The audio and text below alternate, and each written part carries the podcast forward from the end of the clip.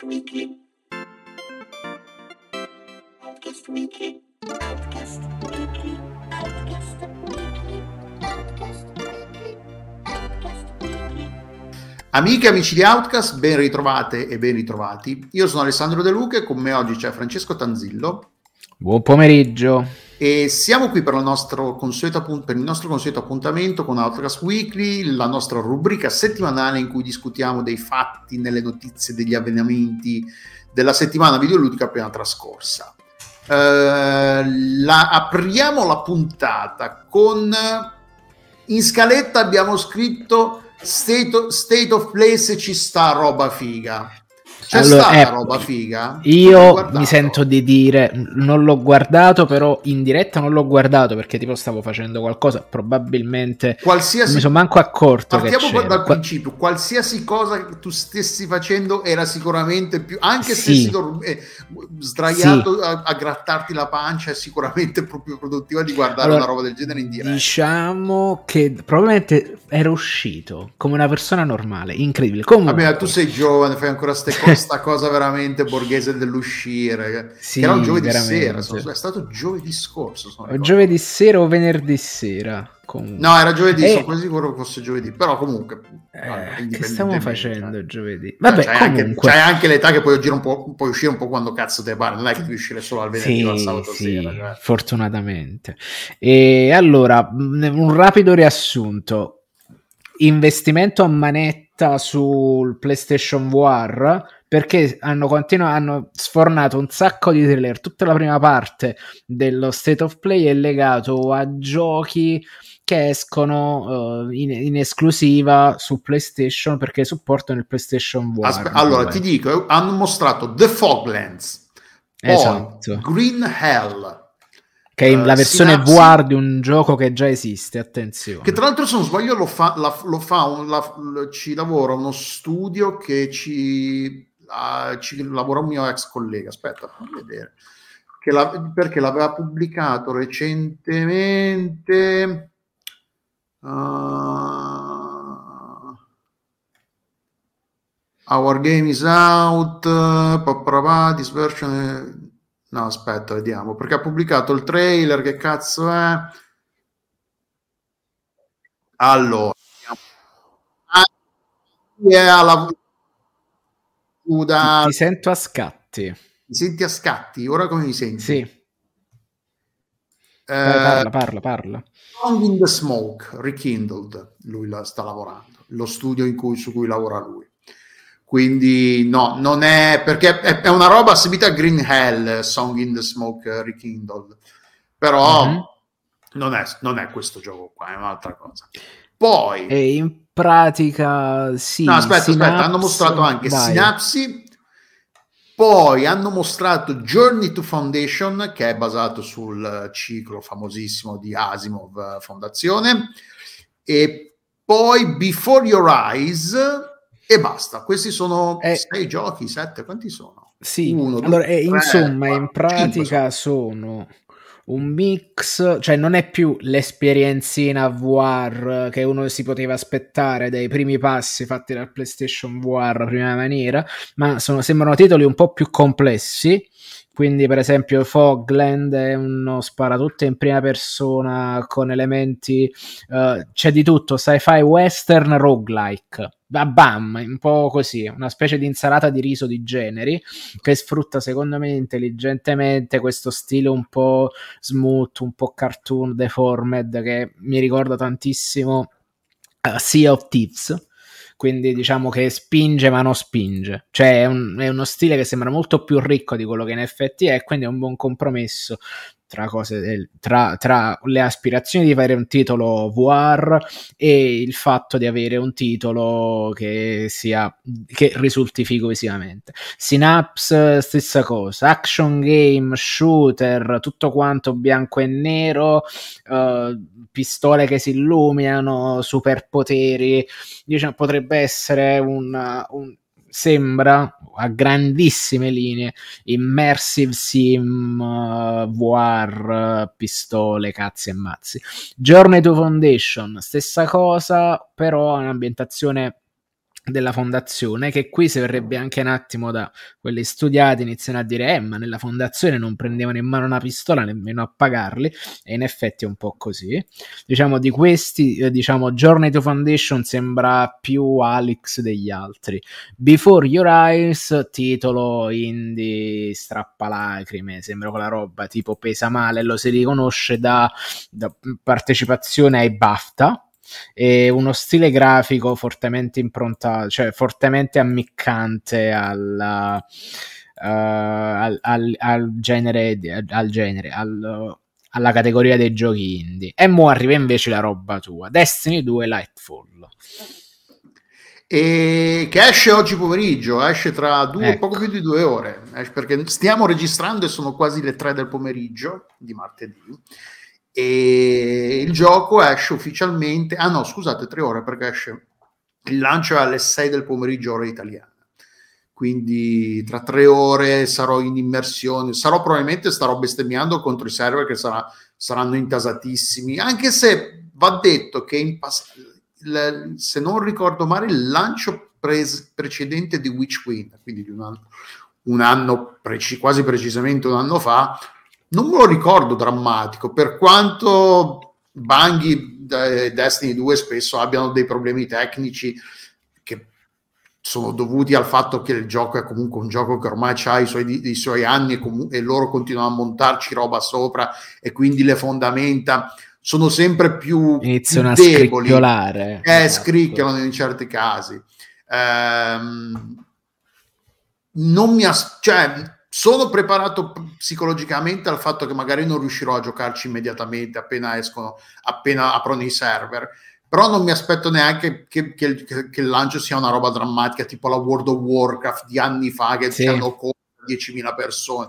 Loro generalmente, anche perché ci gioca molta meno gente, Destiny due va detto, eh. e dubito che ci sarà un incremento così drastico di numero di giocatori da, da dire ah madonna ci saranno i server intasati perché invece di esserci cinquantamila persone che ci giocano ce ne sono un milione e mezzo, no, però vabbè. E comunque sì, poi hanno mostrato Lightfall, eh, il, il trailer di Lightfall che in cui cioè alla fine mi devi dare il tuo punto di vista da uno che non ci gioca, perché io lo so cos'è Destiny due, lo seguo, il trailer a me fa poco effetto, non fa, cioè io l'ho già comprato il gioco Lightfall, l'ho comprato tipo a, a ottobre, novembre, qualcosa del genere. Questi trailer sono fatti per gente come te che non ci gioca, ti fa venire voglia di giocare. Eh, io ho sempre il problema che a me piace, mi piace tantissimo l'idea, però il fatto che sia un'espansione di un gioco ancora in corso, che è in corso da anni, in cui tirarci, tirarmici dentro, fare il personaggio da capo nuovo, mi pesa il culo. Cioè è proprio da una parte super cacci perché è figo, è oggettivamente figo, il fatto che sia Destiny due non Destiny tre mi blocca. Mo tipo col PlayStation Plus hanno regalato uh, l'espansione Beyond Light tipo uh, e, e quindi teoricamente eh, mi riduce tantissimo il fa. Sì, che quindi Beh. perché quello sta Beyond Light, poi ci dovrebbe essere Witch, Witch Queen, Queen e poi dovrebbe esserci questo. Quindi teoricamente aiuta a comprimere un po' il gap tra uh, questo che sta uscendo adesso e l'edizione base liscia che ricordiamo essere gratis per tutti, free to play. Mo, per quanto io possa essere incuriosito, affascinato e oggettivamente interessato, però sto fatto che ancora Destiny due mi pesa troppo il culo. Ma cioè proprio pensare là che, allora mh, c'ho un po' quelle fissazioni un po' alla materna, insomma, nel senso che io sto là, se io so, so passati tre anni dall'ultima volta che ho avviato Destiny due Lightfall, non sono subito schillato uh, al modo in cui gioco, ma io voglio prendere a questo punto, entro, voglio farmi il personaggio da capo, voglio farmi la storia da capo, voglio gestirmi quelle cose secondo gli step che sono quelli là del gioco originale, quindi faccio il gioco originale, mi faccio no, l'espansione, vabbè, questo, a parte il discorso è impossibile. Che è impossibile perché il gioco originale non c'è più, non esiste più, esatto, non ci puoi neanche giocare, esatto, esatto. E questa cosa è problematica, addirittura rito- ricordo che le, il due iniziava in un modo, ma il free to play iniziava come l'inizio dell'uno, grosso modo. Sì, l'hanno... Quindi, cioè, hanno fatto delle Bungie cose stranissime, secondo me. Di rendere il, il gioco più friendly, Snello. amichevole per i nuovi utenti, perché comunque...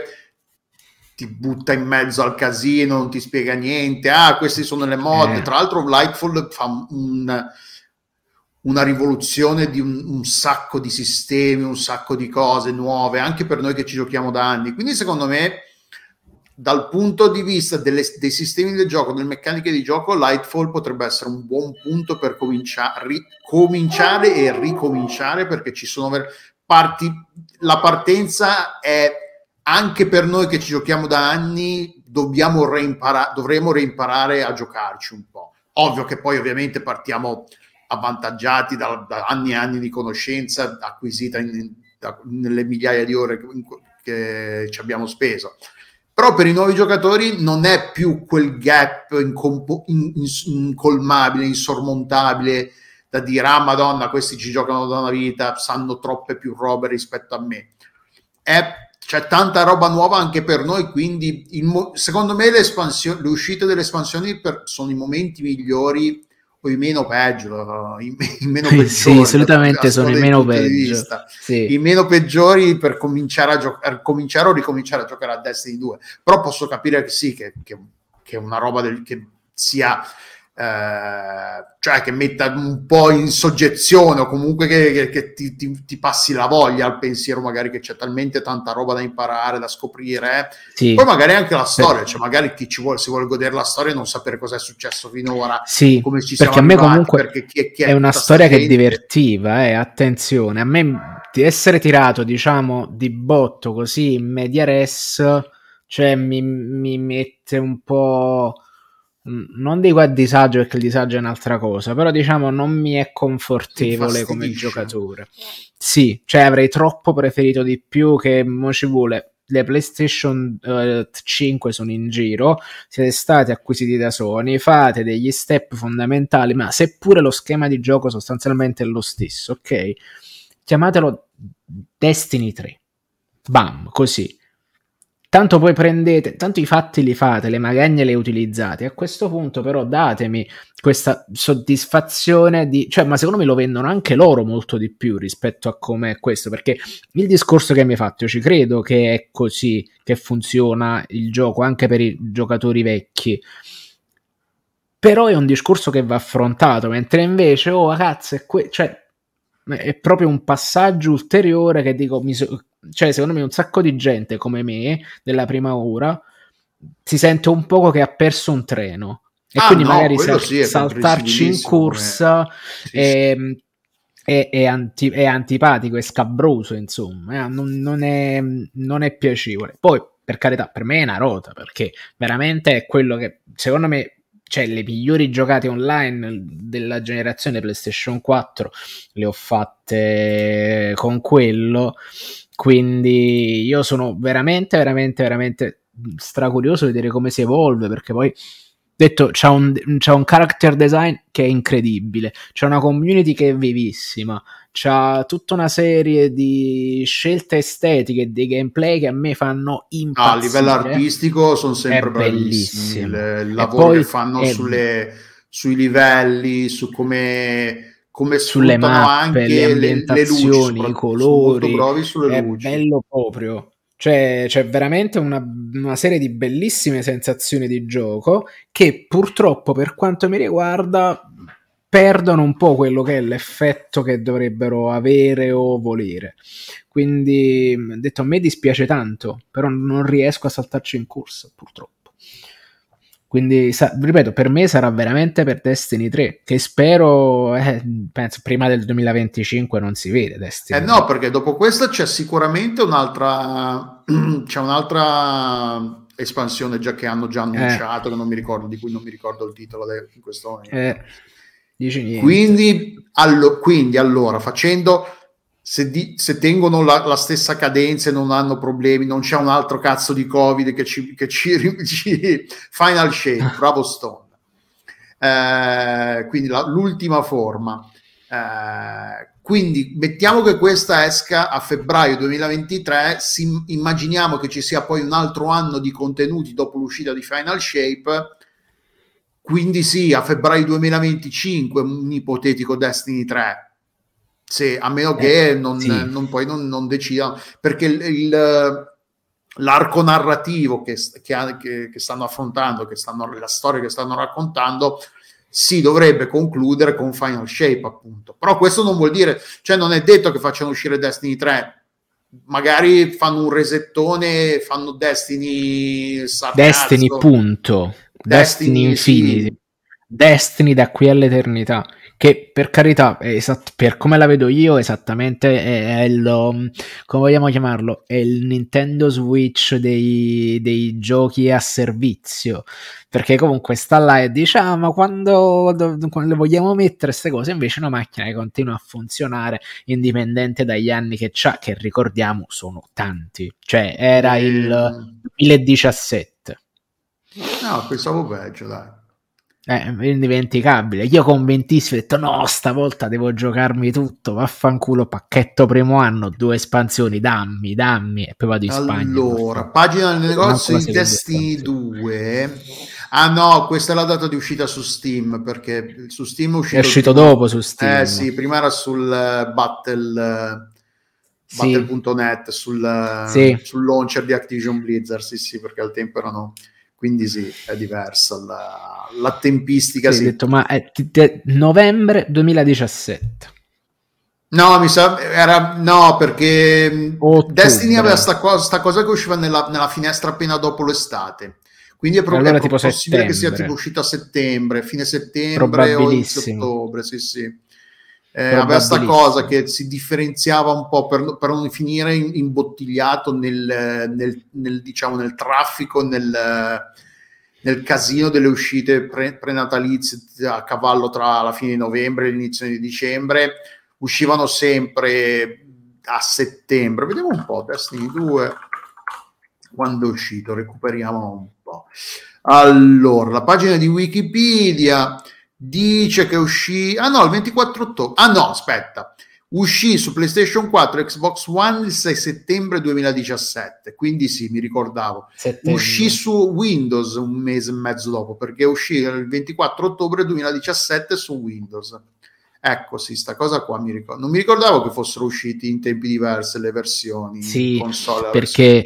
perché PlayStation quattro è sempre avuto un rapporto speciale con Destiny, infatti fu presentato il primo su un, Beh, ad un E tre ani- su la PlayStation quattro loro. Che ha mia nipote è la mia, de- la mia Destiny Edition, eh, Play- è la bellissima. PlayStation quattro bianca che comprai quando, quando uscì Destiny, Destiny sì, sì. Proprio per la serie, ma sì, anche tu hai fatto un po' la mossa, sì sì, iniettatemelo nelle vene, sì, ma no, ma io queste cose qua figurati, poi ci arriveremo, adesso ne parleremo, per dire eh, andiamo avanti, che se no finiamo per parlare sì. di, ad, ad, per Però, dire, hanno mostrato anche eh, altra roba allo, allo State sì. of Play, hanno mostrato C I A un... Eh, C I A è un open box sandbox d'avventura sviluppato da, da uno studio di, eh, da uno studio che si ispira alle ambientazioni della Nuova Caledonia, loro sono, sono originari di quelle zone lì.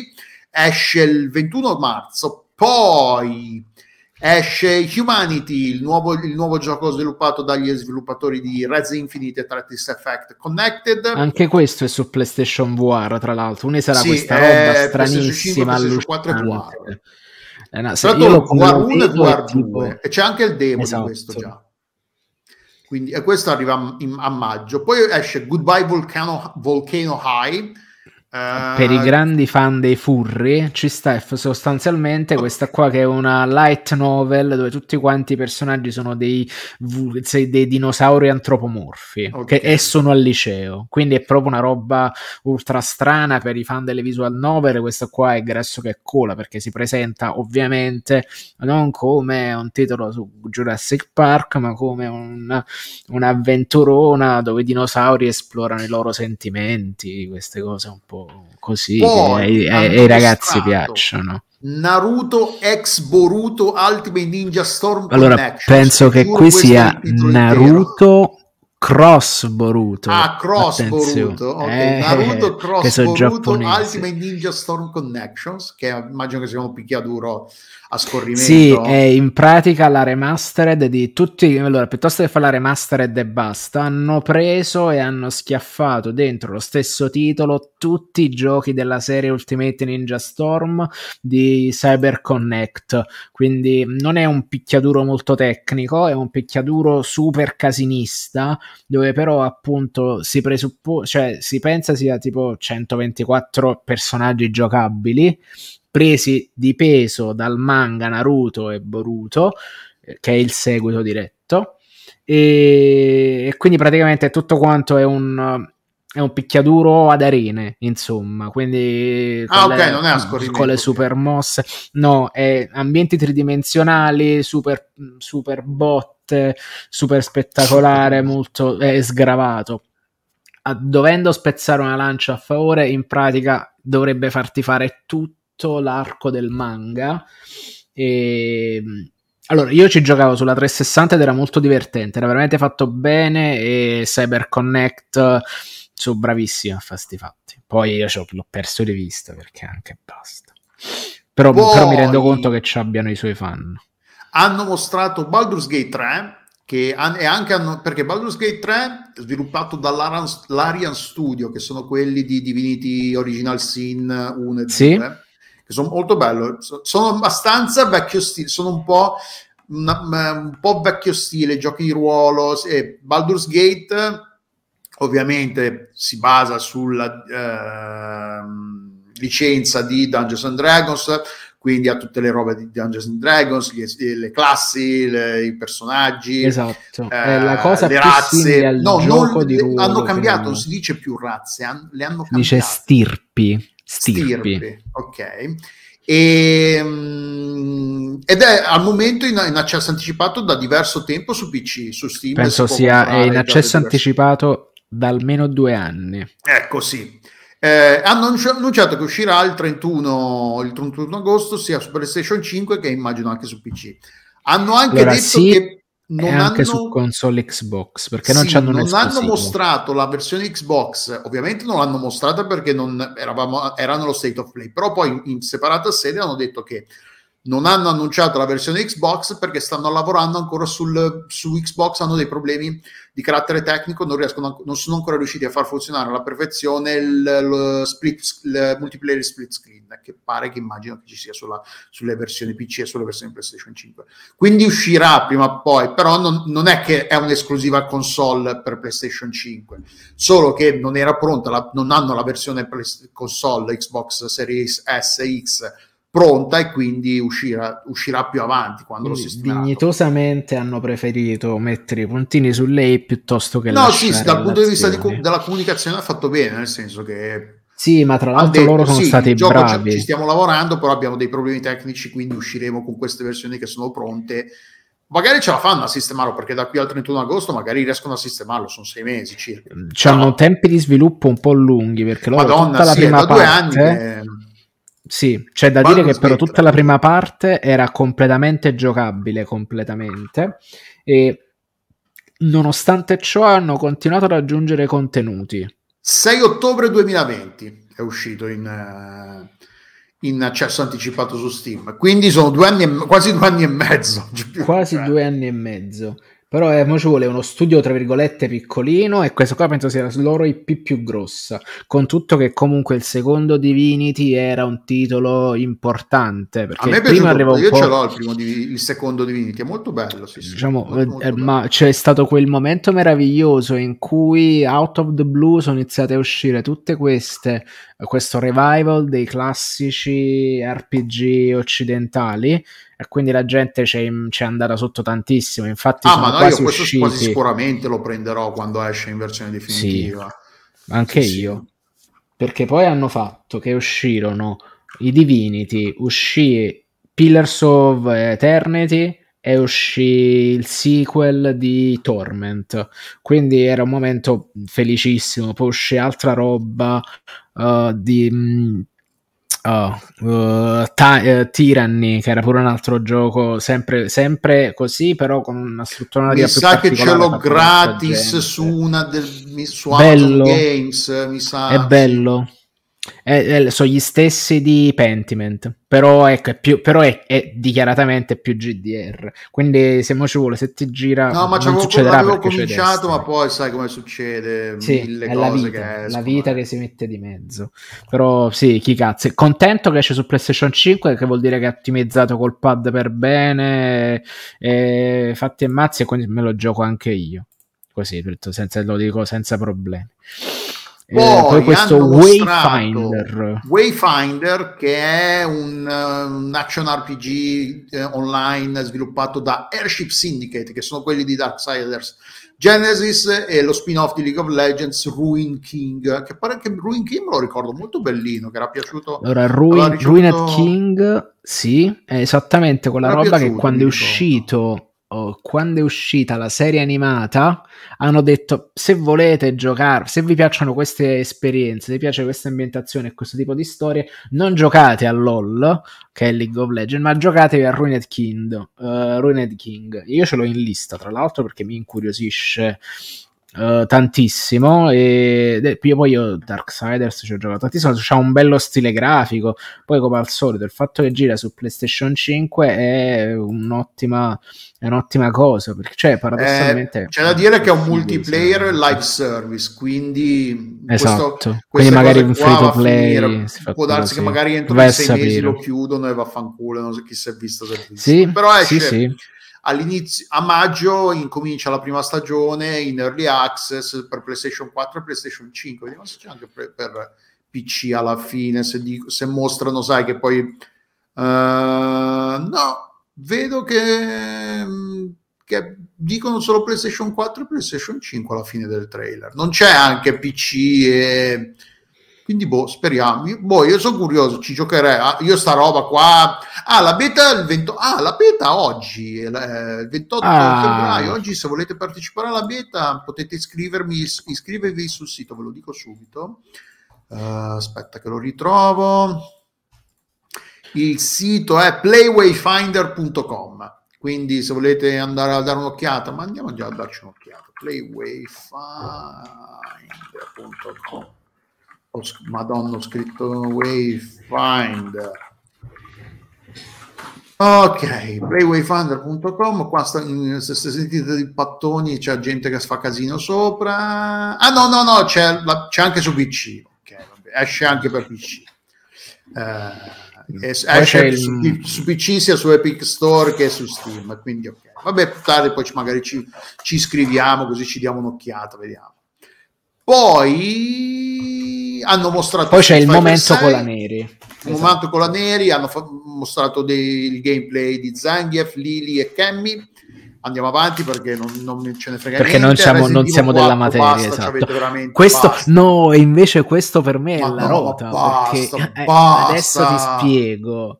Allora, io non avendolo giocato in origine, cioè ho giocato un poco su P C, un po' ma svogliato su P C, e c'ho il remastered, del, cioè il remake del due, il remake del tre, e sto giocando a Devil May Cry cinque. Quando ho visto sta roba... e stavo lì e ho detto ah però figo eh perché come al solito non è che ci sta quella cosa che sembra strettamente horror, quella tensione così, oh è cazzone, fai le combo, le prese, tiri calci, è quell'adorabile nonsense di Capcom finalmente eviscerato da tutti quelli che sono i suoi, tra virgolette, pesi di ma sì, non metto in dubbio perché, perché per chi non, non, c'ha, non ci abbia giocato al tempo, è anche un gioco del, per GameCube che al tempo era figo, però era anche un legno come, er, non, sì, allora, era, un non legno. Era, era una rivoluzione di gameplay perché i, i, Resident Evil, i, i, i primi Resident Evil sono sempre stati dei legni, era, cioè dal, erano fighi, però cioè, dal punto di vista della giocabilità era veramente del, dei pezzi di legno in, in, inguardabili. Questo è figo perché fa le cose, cioè modernizza e porta nel duemilaventitré un gioco che ha quindici anni, quanto, quanti anni ci avrà ormai l'originale per GameCube? Alza, quindi alza, ok, posso capirlo per, che per voi sbarbatelli sia figo, però che palle, basta. cioè sta, diventa lo Skyrim di Capcom Resident Evil quattro, quante volte lo vuole fare uscire? Allora eh, però diciamo che filologicamente, considerato che hanno fatto uscire i, i remaster di tutti quanti, diciamo questo qua ci, ci mancava. Poi sì, sono d'accordo con te, hanno tirato un po' troppo la corda e l'hanno reso un meme, e avrebbero dovuto far uscire direttamente una roba tipo questa. Però secondo me, ripeto, è una consapevolezza che gli è venuta e gli è cresciuta col tempo di dover fare una roba del genere, e poi alla fine l'hanno fatto. Cioè la consapevolezza Quindi... è non, può, non, non c'è un limite a quante po- volte puoi rivendere lo stesso gioco. Sì, come insegna Bethesda, peraltro. Come insegna Bethesda, che secondo me ha fatto anche peggio, ma perché fa... cioè, ma, questo qua è effettivamente altro, io, un altro cioè, gioco. Fanno bene eh, nel contesto di è meglio sta roba qui di tanta altra roba che non funziona, che cioè alla fine se escono con gioco, alla fine Resident Evil quattro è un pezzo di storia del videogioco. Da, da, so, e questo qua però il fatto è che è un altro gioco ci proprio. Mancherebbe. Però eh, boh, stessa... mh... dovrebbe essere la stessa differenza che passa tra il uh, Resident Evil due e il remake di Resident Evil due. Quindi sì, cioè non, non dovrebbe manco avere tipo la stessa mappatura del, delle zone, non dovrebbe avere la stessa... Ah, no, cioè, ma lo... è proprio un altro gioco.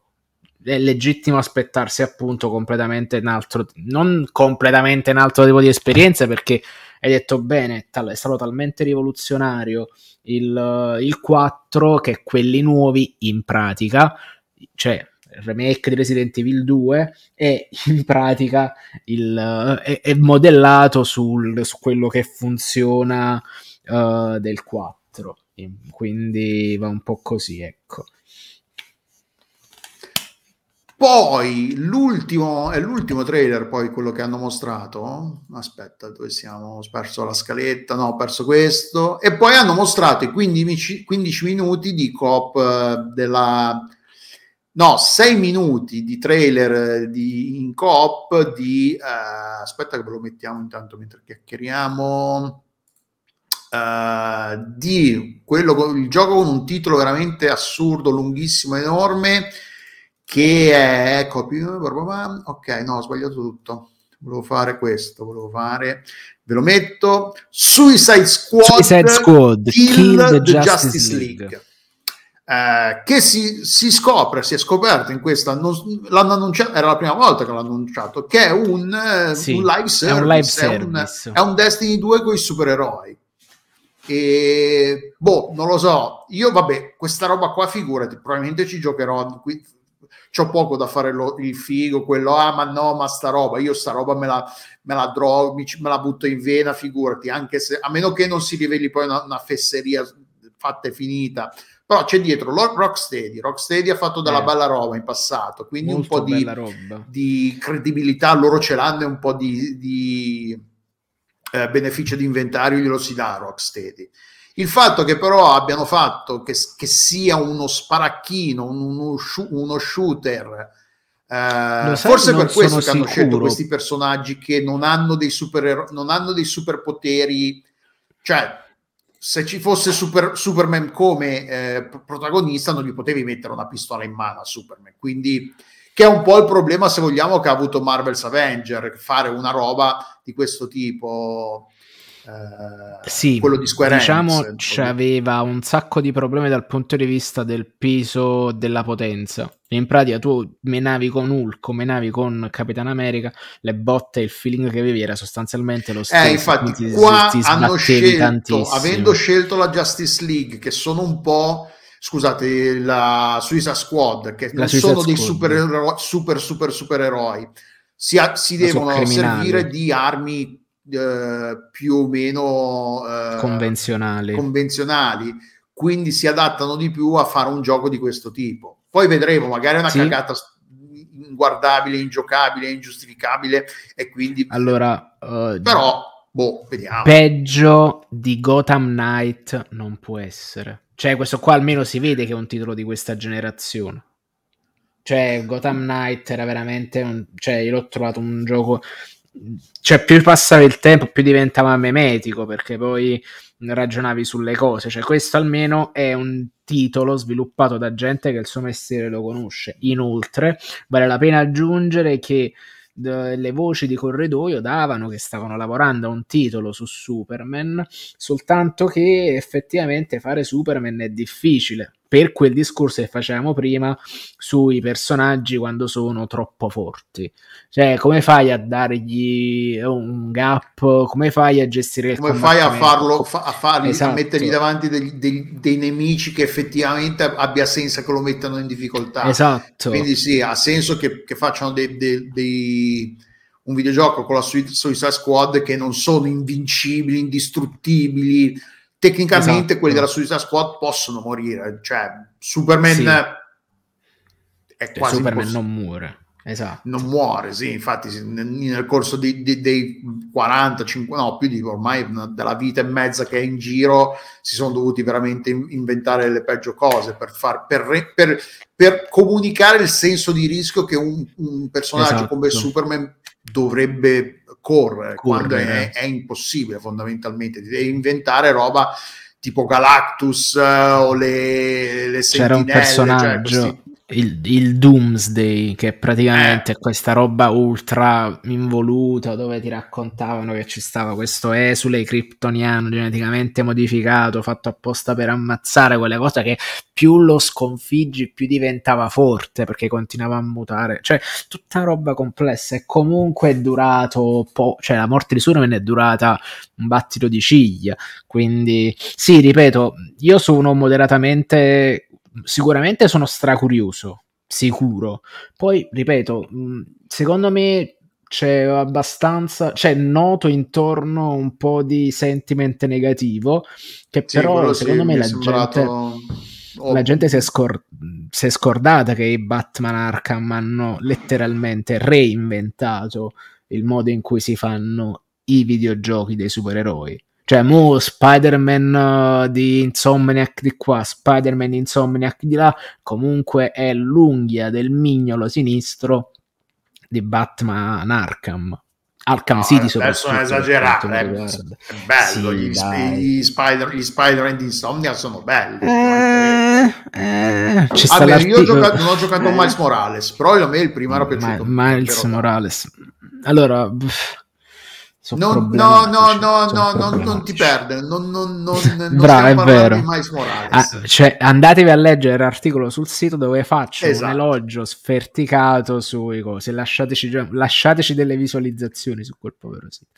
E, quindi sì, boh, a me interessa come può interessare qualsiasi looter shooter, a, a me basta che è un looter shooter e, e come minimo al mio interesse, un po' come la roba tipo, cioè io se non fosse stata una, se non fosse costato un botto di soldi e non fosse stato tec- tecnicamente inguardabile, probabilmente avrei speso i soldi per Wild Hearts perché c'è, è un Monster Hunter, c'è, fa quella roba lì che mi piace e ci avrei giocato. Come giocherò a Volong di eh, di, Volong di, Fallen di Ninja Dynasty. Perché mm-hmm. fa quella roba che fa Nioh, fa quella roba che fanno i Souls, e quindi a me quella roba lì piace, poi magari si rivela una cagata, per dire, però io quantomeno la, le, devo provare con mano queste cose qui. E poi boh, vediamo, esce a maggio, se non sbaglio, ricordo male, uh, il ventisei uh, maggio esce, quindi esce... Boh, no, qua, ah, questo, maggio, questo qui Suicide okay, Squad, sì, vabbè, Suicide Squad praticamente dopo domani, dopo che è stato rimandato maggio, all'infinito, sono tre mesi, tre, tre mesi quasi esatti, quindi boh, sono, io sono curioso eh, io. E moderatamente fiducioso, quindi ci giocherò volentieri sì. a vabbè, meno che poi, poi dipende anche economicamente in quel periodo se lo trova a, se lo trova a un prezzo, perché i giochi per P C costano sempre di più, di più, di più per dire Wild Hearts costa ottanta euro, ma stiamo no, scherzando, ma, cioè, esattamente il prezzo a Volong gio- giocherò giusto cinque. Perché è sul, sul, è sul Game, Game Pass, Pass, quindi ci gioco volentieri, me lo gioco anche io, fai te. Eh, poss- chissà se c'è il cross, se c'è il crossplay possiamo gio- provare a giocarci insieme. Dai, sì, sarebbe bello, soprattutto perché mi tireresti d'impaccio in queste situazioni brutte nelle quali io mi ci butto dentro, male, okay. che, poi non so, che poi sto là e poi non so giocare. Ma, e quindi sì, abbiamo finito la parte dello State of Play. Alla fine, cioè, alla fine lo State of il commento sullo State of Play in generale, in, uh, come evento, alla fine sono, sono un po' tutti sempre uguali a, a, se, a, loro stessa, a se stessi. È una carrellata di trailer. È una carrellata di roba che, che il, tuo, il giudizio sul, sull'evento in sé dipende dalla... dalla qualità e dalla quantità di giochi che vengono mostrati.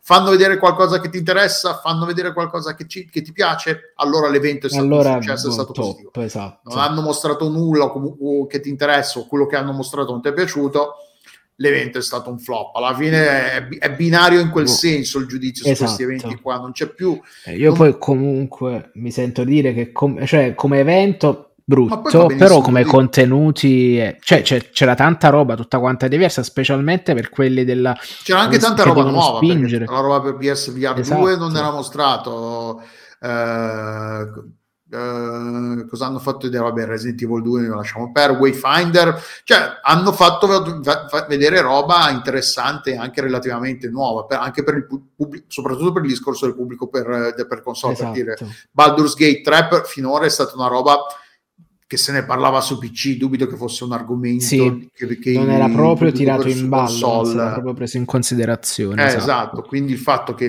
esca su console e che sia stato annunciato per console è comunque una cosa importante.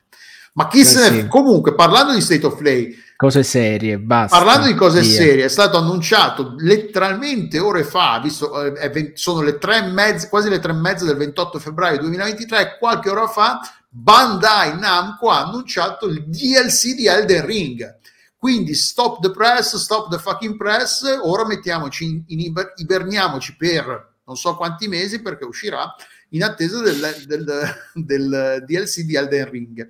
Per ora hanno annunciato il, il nome, che si, il titolo che si intitola uh, Shadow, Shadow of the Earth tre, che l'Earth tre perché, perché, perché ave, ave, non se lo ricordasse, l'alberone che sta in mezzo al mondo del, di gioco, che è un l'albero po' al centro di, di tutto, è un po' il Traveler di Destiny due se vogliamo, è sta cosa che tutti ne parlano, tutti la, la adorano, non si sa bene che fa, non si sa bene che, che, perché c'ha questi poteri esatto ma... insomma e... è un enorme McGuffin che regge insieme il mondo. E, e hanno mostrato solo un'immagine, un'immagine in cui boh, non si capisce bene chi, se, chi c'è, c'è una donna a cavallo, un personaggio di, di, che sembra un, di sesso femminile, a cavallo di, della cavalcatura, che, di una roba di, che è la cavalcatura che si usa nel gioco di Elden Ring, che non è un cavallo, è una boh, è un, diciamo che è un cavallo. È un, una specie di caprone, ecco. Una sorta di caprone più ca- eh, ibridata con un cavallo. Potrebbe essere Mikella, che è uno dei personaggi che viene spesso nominato nel gioco, ma non appare. Eh, non, non c'è nulla veramente su cui, perché c'è questa immagine, quindi potrebbe essere dopo la conclusione di, di Elden Ring, potrebbe essere prima della, di Elden Ring, quindi magari quando una sorta, un po' come Game of Thrones fa, ha fatto con... Eh, Uh, House of Dragons, con quindi House magari Dragon. Qualcosa di, che si svolge prima, che quindi sa, si, si, um, ci mette ci si in, capisce, pa- non ci si capisce, ci si capisce non ci... però boh, a sto punto la cosa importante è che hanno annunciato okay, il, altro Elden Ring. Ci abbiamo la data di questo? No, assolutamente no. Eh, Tra l'altro sul uh, il video che ha pubblicato Fextra Life, che sono un po' ta- quelli che ne parlano spesso di queste cose qua. Fextra Life ha fatto un, eh, un'analisi, diciamo, dei tempi di, di pubblicazione dei D L C, dei, dei Souls precedenti, e hanno detto che cioè, gener- i primi D L C generalmente escono un, un annetto e mezzo buono per, dopo l'uscita. Non so, non è, eh, nel senso che, per spiegare, From Software non è che mentre sta finendo il gioco originale, diciamo il gioco base, stanno già lavorando sul D L C. Spesso coi tempi che di, di uscita dei giochi, se, se i tempi i, di uscita dei D L C precedenti ci insegnano qualcosa, sarà che probabilmente hanno incominciato a giocare, ah, scusate, a lavorarci praticamente uscito Elden Ring, hanno cominciato a giocare a, a lavorarci a, a, a pieno regime. Magari ovvio avevano già la storia magari scritta, avevano già le ba- non è che erano hanno la- cominciato a lavorarci da zero, però a lavorarci a pieno regime sicuramente dopo l'uscita del gioco. Il fatto che comunque l'annuncino solo a un anno di uscita dal gioco originale, secondo me prima di, di, di sei mesi non lo ve- mi sorprenderebbe se lo vedessimo prima dell'estate.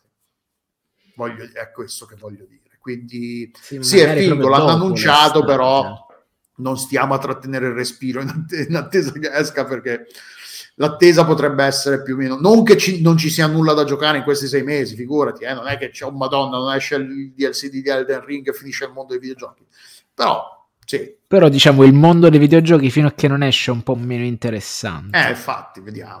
Anche perché i D L C dei giochi precedenti From Software sono stati più o meno tutti molto belli. The sì. Hunters, eh, di, il, il, di Old sì, Hunters, il, di Bloodborne esatto. Era molto figo. Quelli di, di, di, dei vari Souls erano molto fighi, no, sono tutti quanti bellissimi, zone nuove, armi nuove. Tra l'altro una cosa super figa, tipo quello di Old Hunters, aggiungeva delle armi nuove che tu praticamente potevi sbloccare fin dall'inizio e quindi potevi giocare, iniziare le, le, le, le nuove run con le armi nuove, quindi ti cambiava, era come giocare un gioco, cioè esatto. Old Hunters, Old Hunters in particolare aggiungeva un sacco di era roba un gioco nuova, incredibile. Oltre alle nuove, cioè era veramente, ma loro tipo, cioè, è inutile dire che sono bravissimi. Dark Souls tre, il primo se non sbaglio, aggiungeva addirittura una, una scuola di magia completa, una, una nuova scuola di magia completamente, quindi tot di incantesimi, tutta roba i, disponibile fin dall'inizio, quindi tu compravi il D L C, potevi fare caricare il tuo personaggio e lanciarti nella zona nuova, affrontare i nuovi contenuti, oppure se eri un po' malato di mente, cosa che probabilmente per dire eh, Stanley o Kubrick sicuramente farà, incominci prendi e perso- ricomincia ma tu ma cosa? Ma non l'hai manco finito! Allora, i, i giochi li ho presi sempre nel momento in cui uscivano tutti i pacchetti, acquistando la versione completa per questa malattia, perché io se devo avere un'esperienza di gioco deve essere l'esperienza di gioco definitiva. Infatti dico soltanto io... Ma non l'hai giocato... Tu a Elden Ring non hai giocato per questo. L'ho comprato che... due volte. Dark Souls tre l'ho comprato due volte, di cui uno mentre ero in Spagna, un altro non sono tornato qua perché l'ho visto che li tiravano dietro, tutte e due in edizione completa. Ho detto io piuttosto che ricordarmi la password del mio account P S N spagnolo, ho detto vaffanculo, li ricompro. Soltanto io ho comprato quattro volte Dark Souls, capi? Quindi cioè, io ho finanziato la causa costantemente, anche se non c'è un, non so sono così espertissimo, però per una questione di, di tempo e di dedizione che non c'ho. Ehm, passiamo al prossimo argomento. Eh, mentre aspettiamo il, che esca il D L C di Elden Ring, com- continuiamo a chiacchierare. È uscito anche questa è una notizia di oggi, di poche ore fa. È uscita una, un, una rivelazione. Un, sono uscite delle notizie su Beyond Good and Evil due. Eh, e non sono buone notizie, perché intanto non, per chi non lo sapesse, Beyond Good and Evil due l'anno scorso è diventato ufficialmente il gioco da più, eh, che è, da, eh, da più tempo in sviluppo. Il record precedente era di Duke nu- Nukem Forever, che è stato in sviluppo per non so se boh, dodici anni, tredici anni, non mi ricordo allora. Ah, il tweet non esiste più, mannaggia. Comunque, il, il record precedente era di Duke Nukem Forever. Ora, Beyond Good and Evil due è il gioco ufficialmente in, da più tempo in, in sviluppo. Eh, è stato, fu mostrato nel duemiladiciotto, alle tre del duemiladiciotto, se non sbaglio. duemila, no, duemiladiciassette. Sì, sì, e da allora Io non, non si sa più nulla, non si è più saputo nulla. Ora, è notizia, notizia di questi giorni che Uh, il, uh, il responsabile dello studio di dello sviluppo, studio di esatto. sviluppo non è più, non lavora più con, la, con Ubisoft, non si, no, non, eh, che si chiama, aspetta dov'è, dov'è, dov'è che è il nome, uh, Guillaume Ca- Carmona, uh, Guillaume Carmona, Carmona con la M, uh, non lavora più, uh, non, è, non è più con Ubisoft a Montpellier, uh, era assente dagli uffici dall'inizio dell'anno e poi hanno comunicato a, a tutti i dipendenti che non, eh, non, è, non fa parte più della, dell'azienda, non è più da, da, fa parte più dell'azienda. Non, non è stata data una, una, no, no, no, una ragione per questa cosa qua, ma pare che sia per, per motivi legali, non posso, le, per, diciamo, le riservatezza, le, privacy legale, non, può, non, viene detto, non è stato detto perché non lavora più col, con lo studio. Il Tra l'altro Carmona era tipo, da, lavorava in Ubisoft da... più di, da circa vent'anni, lavorava, aveva cominciato a marketing e, e aveva lasciato l'ufficio di Parigi nel duemiladiciannove per diventare appunto lo studio, il capo dello studio eh, di, di, di Ubisoft Montpellier, che per chi non lo sapesse sono quelli che hanno creato Rayman, quindi è uno studio piuttosto importante nel, nel contesto di Ubisoft. Beh, non solo questo... Rayman è stato inventato nel, uh, tanto tempo fa, e lo studio magari come i gruppi musicali sarà alternato e quindi non sarà mai lo stesso sì, gruppo però di persone, comunque a livello però di, comunque di reputazione di... lo studio esatto. è importante. Esatto. E, uh, però la cosa importante, c'è un'altra cosa che è importante. Questa notizia del fatto che se n'è andato Carmona è anche, è, viene anche accompagnata dal fatto che al momento lo studio è sotto indagine da parte delle, le, delle autorità lavoro, del lavoro del, eh, locali, perché a quanto pare c'è un numero incredibile di persone dipendenti dello studio che eh, è in malattia. E beh, c'è, c'è, c'è qualcosa che de, non de, quadra. Cioè, ovviamente avranno delle statistiche a livello nazionale che dicono ok, in uno studio di sviluppo di videogiochi il numero di persone tendenzial- che, che mediamente è in malattia contemporaneamente, facciamo che sia dieci, in base al numero di fanno ci sarà il numero di dipendenti, il numero di gente che è in malattia. Evidentemente il numero di dipendenti e il numero di gente che è in malattia è molto sopra le medie nazionali e le, medie, le statistiche che, che, che le le autorità del, dell'ufficio del, del lavoro, che, che della tutela per i dipendenti locali del, dell'ufficio di Montpellier si aspettano, e quindi stanno facendo indagine che cazzo sta succedendo a Ubisoft Montpellier. Eh, e quindi cioè in tutte queste che storia cioè, strana non, cioè una storia strana e non è sicuramente un, uno, uno sviluppo positivo per il, per il destino di, perché tra l'altro ricordiamolo, il gioco non è neanche in, in produzione, cioè non è che ci stanno lavorando come se fosse un, un gioco che sta per uscire, sono ancora in non sono in inglese la, dice in full production, nel senso che non sono in pre-produzione, quindi ok, però non sono neanche in full production, quindi che cacchio stanno facendo? Cioè boh, per eh, un gioco tipo che è uno sviluppo, sviluppo che è stato anni, riavviato, cioè quello periodicamente viene riavviato lo sviluppo, eh, cioè, non, cioè non è un cioè non, c'è qualcosa che non funziona, cioè è rotto, le hanno riavviate e secondo me effettivamente c'è, cioè lui si è dato, cioè lui si è veramente dato, secondo me lui è scappato, no, anche darsi che l'abbiamo cacciato, non, non, eh, non, eh, alla fine il fatto che non, vi, non, venga, non venga data una motivazione, da ovvio che da adito possiamo inventarci qualsiasi cosa, nel senso qualsiasi nostra teoria è plausibile perché non abbiamo nessun elemento su cui basarla, però il fatto non, non è detto che se, sia il fatto che comunque sto studio siano più di dieci anni che sta lavorando su sta roba, il gioco non si è ancora visto, cioè a livello di, dire, di dirigenziale se sei, se sei sopra a livello proprio i livelli più alti della dirigenza di Ubisoft, qualche domanda sulla capacità dirigenziale di quelli che stanno in Ubisoft eh, Montpellier te la fai, a un certo, qualche domanda te la poni, diciamo. Cioè, eh, anche al momento, ah, tra l'altro anche il, il director è stato sostituito recentemente, perché adesso ehm, allora eh, per dire allora papapam, sì, perché allora la, il, il responsabile del progetto eh, allora, Jean-Marc Geoffroy o Geoffroy, non mi ricordo come si, come, ecco, come cazziate in francese da parte di Joe che c'è eh, che era il Senior Creative Director, è stato allontanato, è stato mm. sostitu- sostituito a quanto pare da Émile Morel eh, che era l'Associate Director del gioco.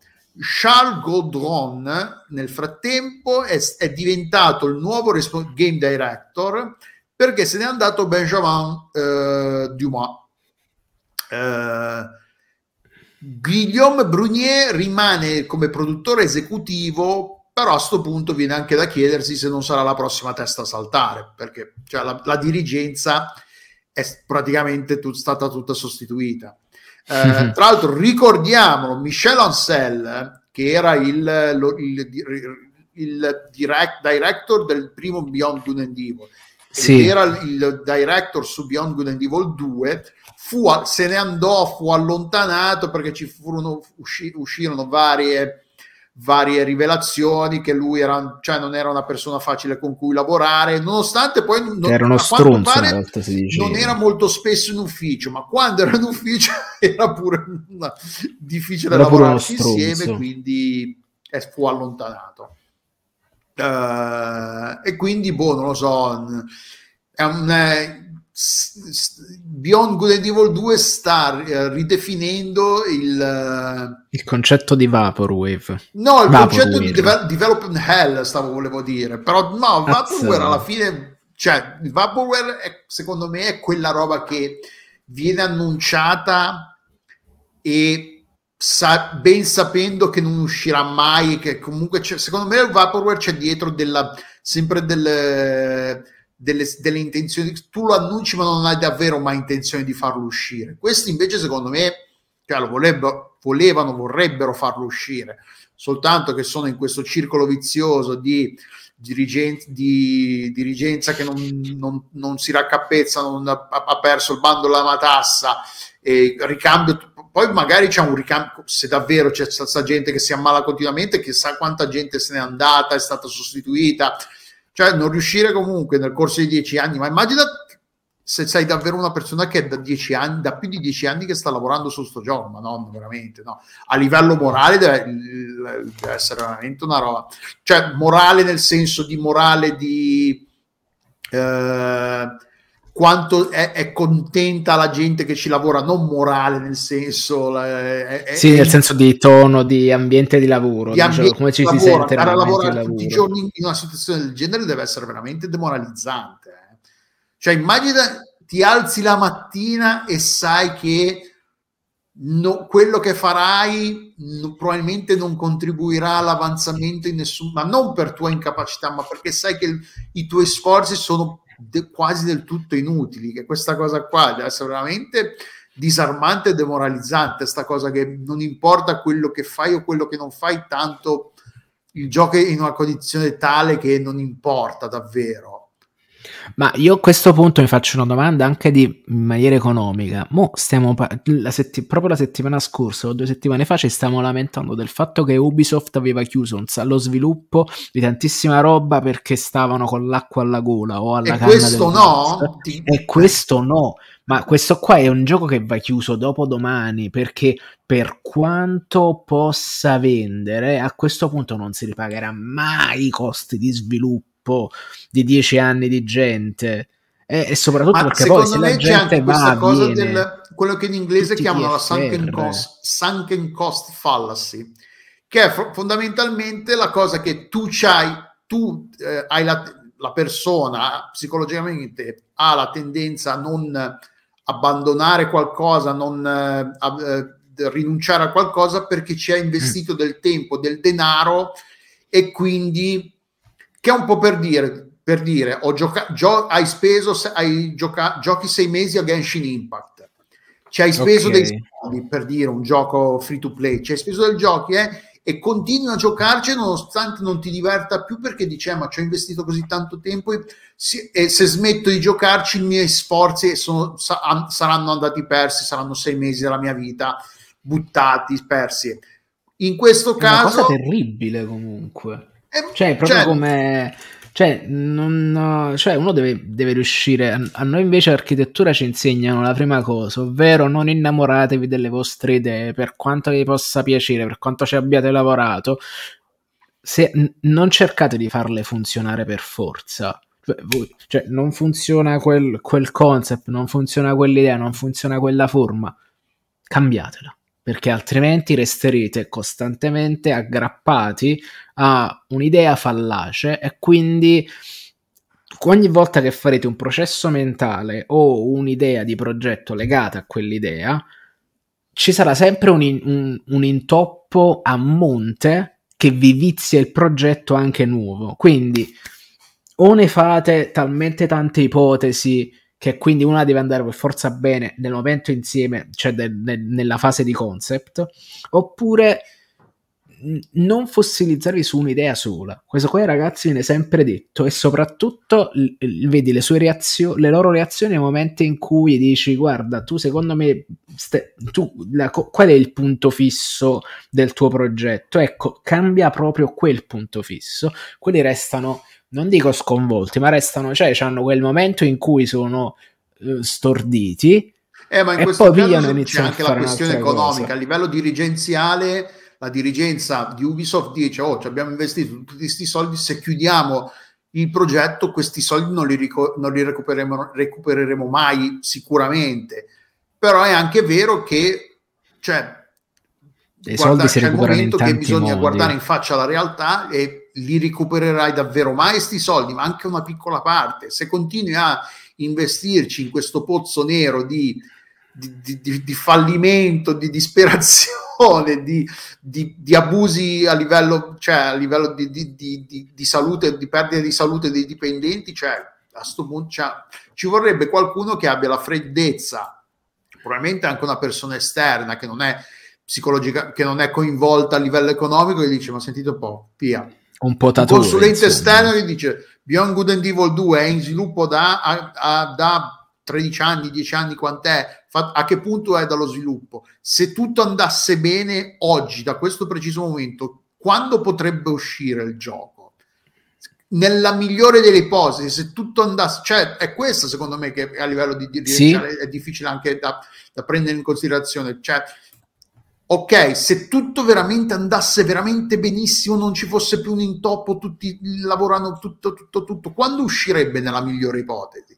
Se questa esatto. è la, mi- se la migliore ipotesi è una roba che comunque il gioco usci- esce tra tre anni, allora no, ma cioè, però va bene. Allora, facile, per esempio, si fanno i, i t- si fanno i tempoprogrammi, perché vuol dire che tu sostanzialmente per fare tot di base sono, dico una cazzata, duecento ore di lavoro di un programmatore. Allora, come le spalmi queste duecento ore di lavoro di un programmatore? Quello ci stanno gli schemi che ti organizzano queste cose. Secondo me ci sono dei valori accettabili entro i quali questi qua possono essere allungati, perché possono succedere cose che non dipendono dal corretto, dalla corretta organizzazione del lavoro, ma dipendono proprio da, dalla progettazione a monte, e quindi tu questi cronoprogrammi prendi e li sballi, però miseriaccia, sono più di dieci anni ormai. Comunque sì, direi che di Beyond Good and Evil due se ne, ripar- non, se ne riparleremo ne- in futuro, non sarà perché è uscito il gioco, secondo me. Ci sarà ancora me, no. casini, ancora roba che non, ne- che, che sotto- che, che non saranno buone notizie. Passiamo eh. ad At- Atomic Heart, che, di cui abbiamo parlato la settimana scorsa, e ri- r- abbiamo appunto par- parlato del fatto che è un gioco che eh, di... di generica origine so- uh, russa, e esatto. che quindi è stato al centro di varie polemiche. Viene, viene, ci sono state varie voci che, hanno, che ne suggerisco, che ne chiedevano, suggerivano il boicottaggio. Per dire, il governo ucraino ha chiesto a Microsoft, Sony e uh, Steam di, ritu- di, di ritirarlo dai, dal, dai loro negozi in, in, in, in Ucraina. Non, non hanno chiesto di, che venga ritirato in tutto il mondo, ma che quantomeno non sia in vendita sul territorio ucraino. Eh, che mi sembra una domanda una, che mi sembra una, comunque, una eh. richiesta abbastanza legittima nel contesto, anche perché sono saltati fuori. Intanto non ci abbiamo fatto co- caso la settimana scorsa, però il gioco è uscito la settimana che è stato l'anniversario dell'inizio dell'invasione russa.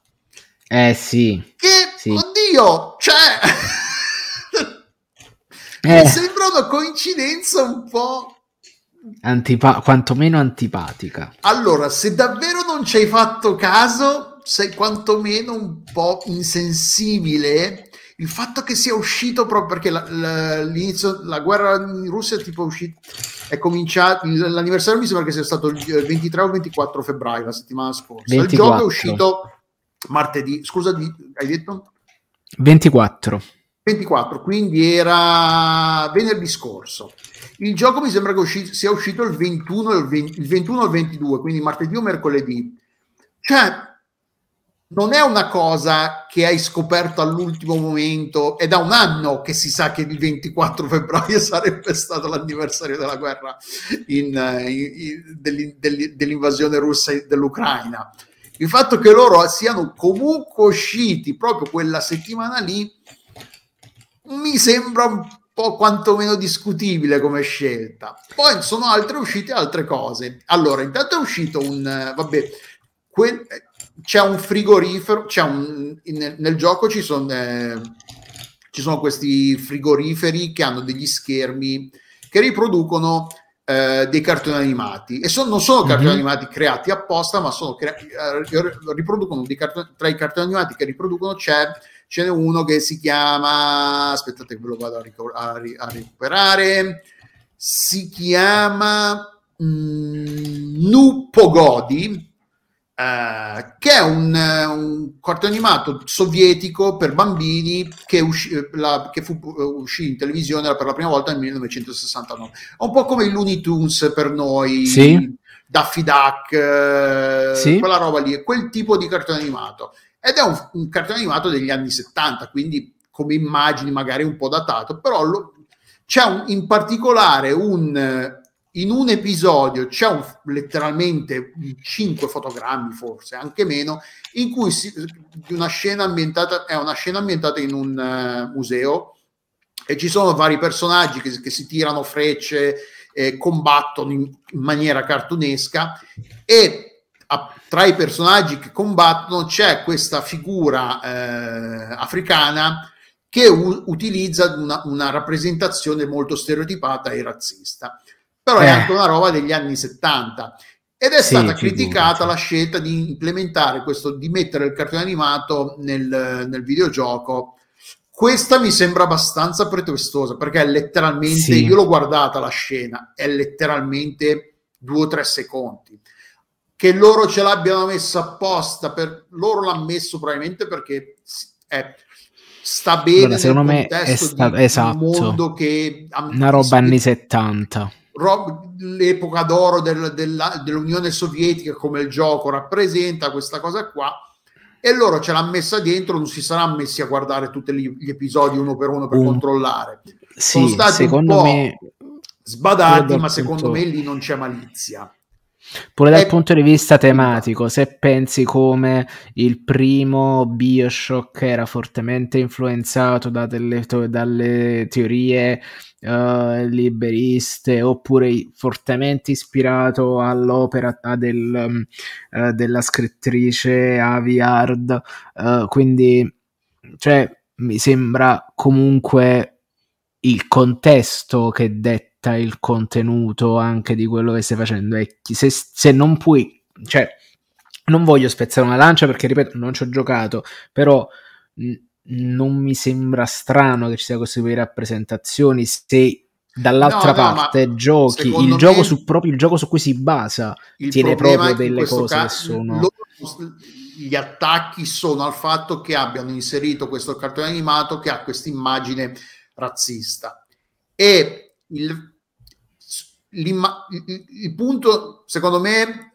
tra le tante critiche si possono muovere, poi ne parliamo, ci sono altri punti che sono abbastanza discutibili in Atomic Heart, però questo caso specifico è un cartone animato con un totale un, un, immaginatevi una, una serie di Looney Tunes con degli short, con del, delle puntate da cinque dieci minuti, e ci sono sessanta, settanta, ottanta episodi di, cioè magari loro non le hanno, sicuramente non le avranno viste tutte, magari non, non le hanno mai, non se le ricordavano, eh, magari non ci hanno pensato nel contesto di quello che potrebbe essere problematico in Atomic Heart. Diciamo che non, non volge, già Atomic Heart di suo è problematico, questo è un, è un tassello in più nel quadro di, di roba che avrebbero, di cui poi avrebbero potuto fare a meno. Secondo me è molto più discutibile la scelta appunto di uscire, che la settimana scorsa non ci abbiamo fatto caso, di uscire la settimana del, del, dell'anniversario dell'invasione russa in sì. Ucraina. Quella eh, cioè, è un po'... Un po' ah. È un po' spinosetta, è un po'... Tra l'altro, un'altra cosa che è saltata fuori, che, che fanno notare su Twitter, eh, i, se, i, i robot schiavi usati a, eh, per, per, per scopi sessuali nel gioco hanno un, un, un design molto particolare, mol, cioè hanno un'identità molto particolare, molto riconoscibile. E fanno notare che è praticamente identico alla pettinatura che usa Yulia Tymoshenko, che è la leader del partito uh, ucraino di, bah, beh, ah. non lo pronuncio neanche ah. e quello ah. eh, cioè oddio ah. se la settimana scorsa eravamo un po', almeno personalmente ero sul ma no ma dai ero scettico anche io, sì. eh, questa cosa stanno uscendo un po' di... sono tutte piccole cose, eh. non so... se presa una per una non sarebbero cose da dire, ah è un gioco da, da, da bandire, non dovrebbe essere neanche, però se incominci a metterle tutte insieme queste piccole cose, almeno personalmente incomincia a, a, a venire fuori un quadro della cosa che è molto meno difendibile di sempre più problematico eh, sempre più avanti più diventa più... problematico. Eh, dicevi, eh, ma dai, la settimana scorsa magari non ci hanno fatto eh. caso, eh, magari c'hanno le famiglie in Russia, queste cose qua. Adesso stanno uscendo un po' cose che... Oddio. Anche là bisognerebbe un attimo capire se è una cosa voluta oppure sono semplicemente no, due cose che camminano su questo parallele. Design qua, secondo me, eh, cioè questo design so. qua, il fatto che... Allora, il fatto... Perché l- l'hai vista l'immagine della pettinatura? No, perché non mi sono non, cioè non l'ho proprio avviato, non l'ho non, cioè ho preferito tenermi lontano da no, anche no, dagli spoiler. È nel, è nel, i link sono negli articoli di cui stiamo parlando, quindi se okay. scorri il secondo articolo si vede proprio, cioè c'è il link, c'è l'immagine del, del tweet di questa persona che fa, che fa, lo fa notare. È un design, non è una pettinatura da dire vabbè, ma è una pettinatura così comune che ce l'hanno tutte le donne in Russia. No, è veramente una cosa che il secondo articolo ah. score. Sì, sì, no, l'ho trovato. Sì, sì, sì. Eh, sì, il punto cioè, è che dai, la pettinatura attimo... qui non è una cosa che ti dice eh, vabbè, è la pettinatura che hanno tutte le donne. È molto particolare, eh.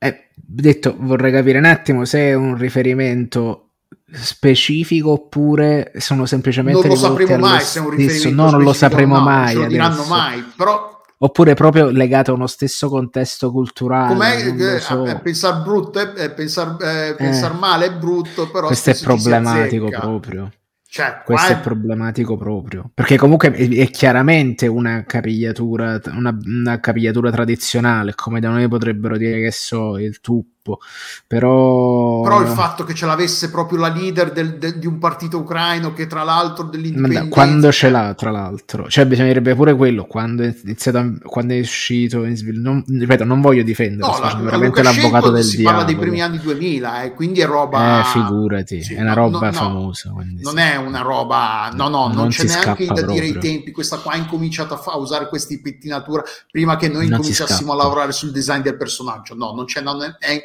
non posso non neanche accampare proprio. Questa scusa non è... quindi boh non lo so, e il fatto che comunque se ricollegandoci a quello che abbiamo detto la settimana scorsa che Mick Gordon il, il compositore abbia comunque donato il, il, tutto, il suo, tutto quello che gli hanno dato in beneficenza, un po' si vede che anche lui un po' si senti, cioè, sentiva un po' sporco insomma, po soldi sporco. Sporchi cioè ovviamente lui ha incominciato, ricordiamo Mick Gordon, compositore che ha lavorato con, con Bethesda sui vari su, di svariati giochi tra cui i vari Doom, ha composto la colonna sonora o parte della colonna sonora di Atomic Heart, lui è australiano e ha cominciato a lavorarci prima nel duemilaventi se non sbaglio, qualcosa del genere aveva detto, quindi un paio d'anni prima che la Russia decidesse di invadere l'Ucraina, quindi non è che lui potesse dire ah no con voi non ci lavoro perché la Russia potrebbe invadere la, l'Ucraina prima o poi, non, era neanche, non c'era neanche questa cosa nell'aria da dire, quindi lui quando poi è successa questa cosa qua, cioè lui ha finito il lavoro però poi ha annunciato la settimana scorsa appunto che avrebbe donato tutto quello che, tutto quello che gli è stato pagato per il lavoro su Atomic Heart in, in uh, beneficenza alla Croce Rossa australiana, eh, e in particolare ai fondi di supporto delle popolazioni eh, colpite, eh, colpite dalla, dalla guerra in Ucraina. Quindi sì, boh, ripeto, sono t- tante piccole cose che se prese singolarmente magari non ci fai troppo caso, ma quando incominci poi a, a, ad avere un po', ad allontanarti un po' e vedi e, e hai una, una visione un po' più di insieme della cosa, è un pochino più problematica comincia intanto a essere. Io l'ho disinstallato in diretta, cioè proprio ah. qua ho preso il pad, ho preso e l'ho de- perché mm, cioè poi mm, ovvio, torniamo al discorso che abbiamo già fatto con Hogwarts Legacy, sì, settimana scorsa, e tutte que- cioè la mia scelta e la scelta adesso di, di Francesco nel contesto di, non è che adesso da, ai, ai quartier generale Microsoft, al quartier generale di Manfish, lo sviluppatore di Atomic Heart, ah, Fran- Tanzillo ha disinstallato il gioco, siamo nei, nei guai. Ovvio che la scelta personale singola esatto. ha poca influenza su, sull'andamento della situazione. Però, Però se ci fai eh, cioè, comincia a essere un po', un po' scomoda, sì, eh, come dicevamo prima, scabrosa la questione.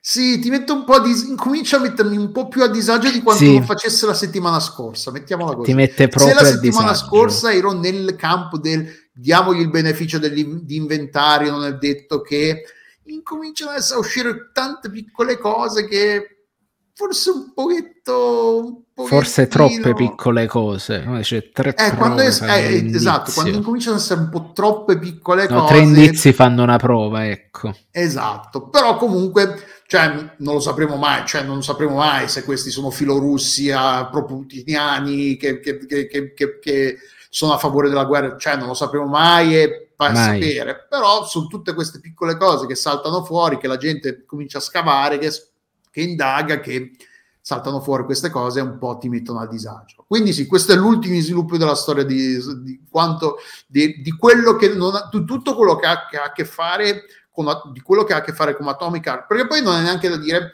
il gioco è così, ha, un, ha una, una forte identità eh, culturale che non puoi neanche dire eh ma io gioco solo al gioco, non mi interessa. Cioè, è una cosa che è fortemente russa nel suo essere così impiantato in questa, in questa cosa sovietica, in questa, in questa utopia pensavo, sovietica, in questa storia alternativa. Addirittura pensavo, quando guardavo i primi trailer di gameplay, quindi tanti anni fa, pensavo che dice, vabbè, come, come Bioshock critica quel modo di vedere il capitalismo, il liberismo e certe cose, magari hanno fatto la stessa pensata di fare una roba legata alla deformazione del comunismo, delle cose che poteva essere interessante dal punto di vista tematico, diciamo una critica dall'interno del movimento che non rifondi, perché comunque è chiaramente una roba che eh, per quanto uno si possa proclamare come una persona di sinistra con delle idee, comunque non è mai uno che, che prende, scende in piazza e fucila lo zar, in pratica, cioè eh, quindi cioè, diciamo era interessante, magari era anche interessante vedere questa critica dall'interno fatta sì, anche dal punto di vista di, sovietico. Di gente che magari non dico che l'hanno vissuta, però magari l'hanno la, magari ne hanno parlato con i genitori o con i nonni, con gli zii, con le persone più anziane che hanno magari vissuto sulla propria in, di persona quel periodo storico della, della del, di quella che al tempo era l'Unione Sovietica, che adesso è la Russia. Eh, sarebbe stato sicuramente diverso se l'avesse fatto uno studio occidentale che non ha ne- niente a che fare, un po' come spesso accade, perché il, esatto. le, le, il mondo produttivo occidentale si appropria della cultura altrui senza fa- mai farsi troppi problemi, quindi non sarebbe stata la prima volta ma- e non sarebbe stata esatto. l'ultima. Mentre invece eh, è veramente un'occasione persa per poter raccontare quel mondo dal di dentro con quelle cose, perché mo ci vuole, per quanto io possa studiarmi il costruttivismo sovietico, loro sanno che significa, cioè loro sanno appunto, hanno quell'interiorizzazione di quei valori formali che vengono poi raccontati dal mondo loro, ecco, e quindi un'occasione persissima ed è veramente brutto e triste che non si riesca a, a, a a uscirne, ecco. E passiamo al prossimo argomento, che è una segnalazione breve di una... è, man- è venuto a mancare eh... aspettate che si apre Toru Okada, che ai più e a me anche, non so se Francesco lo sape- conoscesse il nome prima di questa, di, di questa notizia, è venuto a mancare Toru Okada, che aveva settantatré anni. E perché ne parliamo nel mondo dei videogiochi? È, la per- è l- il compositore, Eh, è un musicista, è un produttore musicale che creò il, lo, il, so, il suono del logo di PlayStation, quel pom, quel, quel ping, quella sorta di esatto. ping. Cioè, per dire, mi dirà, ma ci vuole un compositore musicale per fare sta roba? Eh sì, certo. Eh, non è... Perché, ma, cioè, sapete cosa significa creare un suono nuovo? Pensate al papam di Netflix, cioè sono delle cose che vengono poi associate costantemente alla mente e esatto, devono essere sì. uniche e irripetibili, quindi cioè, que- io lo chiamo il friccicore della prima PlayStation, quando l'avviavi si illuminava e poi il logo si andava a incastrare. Nell'articolo che linkiamo di Eurogamer lo chiamano brisk fuzzy ping, che è un ping, vabbè, è un, un suono breve e, e, e, e immediato, diciamo. Brisk, brisk è tipo il, è frizzante. Esatto, brisk il quasi il fricci, è letteralmente è il friccicore. È il friccicore, sì. E comunque eh, Toru Okada era musicista, prima di fare questa cosa qua ha fatto, aveva una, ha avuto una carriera musicale molto... che molto viva, molto variegata, eh, componeva colonne sonore, ha composto colonne sonore per film, anime, eh, era uno dei me- membri fondatori della rock band piuttosto influente, a quanto pare, dicono, sul Moonriders, che è una, eh, oh, eh, una, una rock band giapponese, eh, insieme a Keiichi Suzuki. Keiichi Suzuki era... Eh, è un nome che probabilmente gli appassionati di videogiochi conoscono perché compose la colonna sonora di Mother, della serie Mother per Nintendo, quindi si incrociano le storie di queste due persone che avevano a che fare. Eh, scrisse la musica per, un, eh, per una serie di spot televisivi per, di Crash Bandicoot negli anni novanta, e ovviamente però il suo lavoro più famoso e anche più breve sicuramente, penso che non abbia mai composto una cosa così storica e così breve come il ping del, del logo della PlayStation, ed è mancato il quattordici febbraio in seguito a complicazioni eh, cardiache, e lo ricordiamo, ricordiamo il suo apporto in un... cioè è difficile.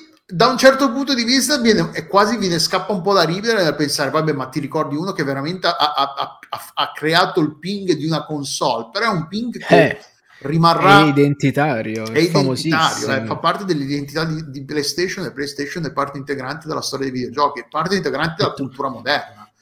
Eh. Guardate, cioè, che per esempio adesso la stessa cosa so, quando però... avviate Disney Plus, cioè quel suono fa è esattamente una cosa studiata per richiamare il suono identitario di quando avviate il tatam di Netflix, cioè sì, sono sì, cose però... che tu più le fai più le associ, le hanno fatta pure tipo una pubblicità uh, dove tu vedevi delle situazioni in mezzo alla strada e quelli facevano tatan come se fosse un meme per rappresentare come la, il, il, il tappeto sonoro fosse rappresentativo di una determinata situazione, cioè è, è, è considerato come quella roba ti entra nella testa e cioè quello è uguale, il, il, il segnale di avvio è uguale al form factor della console, è uguale al fatto che gli analogici erano concavi o convessi, i click, cioè il, fi- il feeling tattico della croce direzionale del- dello S N E S, insomma è una roba che ti entra dentro e tu in mezzo a tante altre croci direzionali troverai sempre quella come eh, riconoscibile.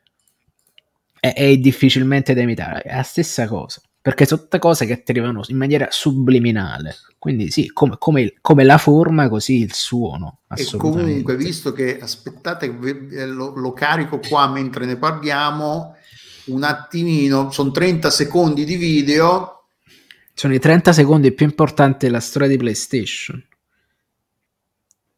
Ah no, aspettate. PlayStation. Ecco. PlayStation. PlayStation. P S P. PlayStation Portable. PlayStation Portable. PlayStation tre. PlayStation tre. PlayStation Vita. Qua già è cambiato. PlayStation Vita. PlayStation. Qua è tornato. PlayStation. PlayStation. E questo è quello che il contributo alla, alla storia dei videogiochi di Toro Okada. E passiamo al prossimo. Questa è una segnalazione che, che faccio io, che non, non, non c'è molto di cui parlarne. È un video di, del canale di Score, The Score Esports, che è un uh, canale dedicato a, generalmente parlano di sports, uh, parlano anche spesso un po' dei casini che ci sono inter- all'interno delle squadre, raccontano un po' in retroscena, magari ah questo giocatore che giocava prima par- era parte di questa squadra, poi se n'è andato, poi se l'hanno cacciato, raccontano un po', quindi se siete, probabilmente se siete appassionati di sports lo conoscete in lingua inglese.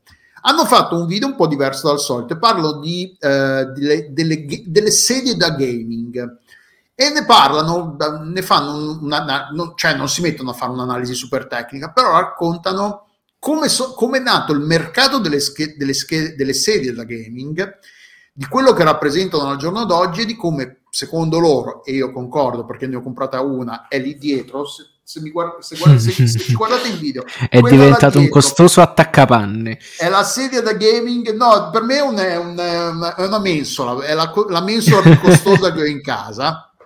Uh, e loro raccontano come uh, negli anni, adesso mi ricordo, comunque a un certo punto all'inizio, penso all'inizio degli anni duemila, la, l'industria uh, moto, automobilistica statunitense era in crisi, vendeva meno perché era, stavano crescendo, era, stava crescendo il prezzo, il prezzo del petrolio, quindi la benzina costava di più, quindi le, la gente girava meno in macchina, aveva bisogno di, di, di meno macchine, comprava meno macchine, e quindi l'industria automobilistica eh, eh, statunitense era in crisi.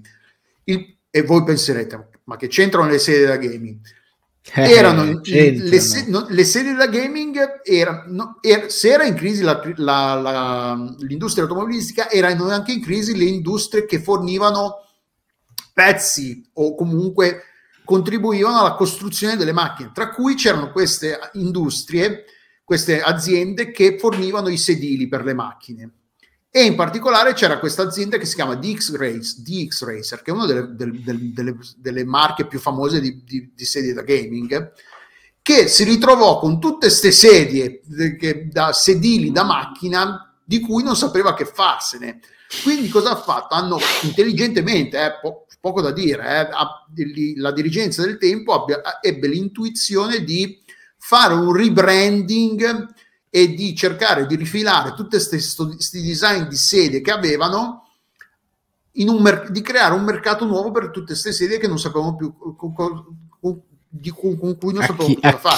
Quindi, quindi cosa ci hanno aggiunto? Ci hanno aggiunto Eh, i braccioli laterali, ci hanno aggiunto la parte di sotto con le ruote e le hanno vendute tale quali, però non sono sedie fatte appunto per sedersi a un, su un ufficio, sono sedie che erano inizialmente pensate per stare alla guida di un, di un mezzo, quindi sono sedie che sono fatte per tenerti fermo, hanno la seduta stretta, hanno, sono fatte per, ma, per eh, combattere la, l'inerzia, l, l, La, le, diciamo la forza G, per quanto sia limitata a bordo di un'automobile, non stiamo parlando di auto, di sedie di Formula uno, però quelle più, av- quelle più diciamo aggressive hanno proprio questo aspetto da sedili di Formula uno, però sono, assu- sono terribili per stare seduti alla scrivania. E sì. questo, questo video di un uh, tredici minuti raccontano per come queste sedie non fossero, che ci vendono come da gaming, non sono sedie per stare sedute alla scrivania, ma sono sedie che sono sedili che erano inizialmente pensati per un'altra cosa, che ci, hanno, ci stanno rifilando e ce le spacciano per, se, per se, sedie da, da stare seduti. E poi parlano appunto della Herman Miller, o comunque la Herman Miller, io la sedia che io tipo per adesso è una Herman Miller, però le Herman Miller so- sono, diciamo, il gold standard, sono le, le sedie più fighe da ufficio, che sono super comode, super ergonomiche, non ti fa male, non, se, se stai seduto bene su una, se stai seduto correttamente su una Herman Miller è difficile che ti venga male alla, se- male alla schiena e tutto il resto. E Herman Miller recentemente, più o meno recentemente, Uh, è uscita a, a, a, con una collaborazione con Logitech, hanno fatto uscire una, eh, una loro versione, di, una versione da gaming di una loro sedia, però è una sedia che ha tutti i crismi, eh, super ergonomica, supporto lombare, supporto tutto quello che è supportabile del corpo umano, le sedie, le sedie Herman Miller. Una sedia da gaming da adulto, quindi. Sì, però sono anche sedie che costano tipo millecinquecento euro, eh. quello. Questo non vuol dire soldi che, che risparmi non... andando dal fisioterapista quando ti svegli che esatto. ti la schiena bloccata. Tra l'altro, Herman Miller hanno tipo dieci o dodici anni di garanzia, quindi loro sanno benissimo. Infatti, c'è questo un po', sono un po' come gli iPhone, c'è questo mercato di Herman Miller usate che vengono rivendute a prezzi comunque sempre molto vicini ai prezzi originali, perché sono sedie che pressoché eterne. Spesso quando, infatti, c'è un sacco di gente che magari va alle, alle, alle aste di, smis, di dismissione di uffici, che magari vendono queste dieci quindici sedie, scrivanie, roba pezzi, e le prendono a poco, perché appunto sono sedie super fighe. Comunque, il, per fare un, un riassuntino conclusivo, se volete, se state pensando di comprarvi una sedia per stare seduta alla scrivania o comunque su cui passare tanto tempo seduti, troppo tempo seduti probabilmente, evitate le sedie da gaming, andate in un, in un negozio di roba di, di forniture da ufficio e guardate le sedie che, che, che vendono lì, provate, sedeteci. Eh, e la cabina armadio, sto in cosa è la cabina armadio, scusa, eh, e le sedie da ufficio sono le sedie ideali per stare seduti per tanto tempo. A me, cioè, il divano è una cosa, e se state seduti sul divano per giocare al um, per gio- stare davanti alla tivù è una cosa, però se state davanti a una scrivania e state eh, evitate come la peste le sedie gaming, perché sono terribili. A parte poi che sono anche in questi tessuti che non traspirano, quindi vi suda il no, culo, vi suda la schiena, addosso, esatto. appiccicaticci, è una roba terribile. Vi, eh, da quando vi si vita. Come vi si, si suda addosso, vi si asciuga addosso, e quello fa malissimo perché si contrae, cioè state inguaiati dopo. Parlo per esperienza. E quindi se, segnalazione di questo video molto interessante di, di score, The Score Esports. Uh, l'ultimo argomento del canale, del, della sezione principale del podcast è dedicato a un, a un altro, un altro pezzo di storia dei videogiochi. Questa, questa volta a che fare col... Uh, il settore, il famoso settore.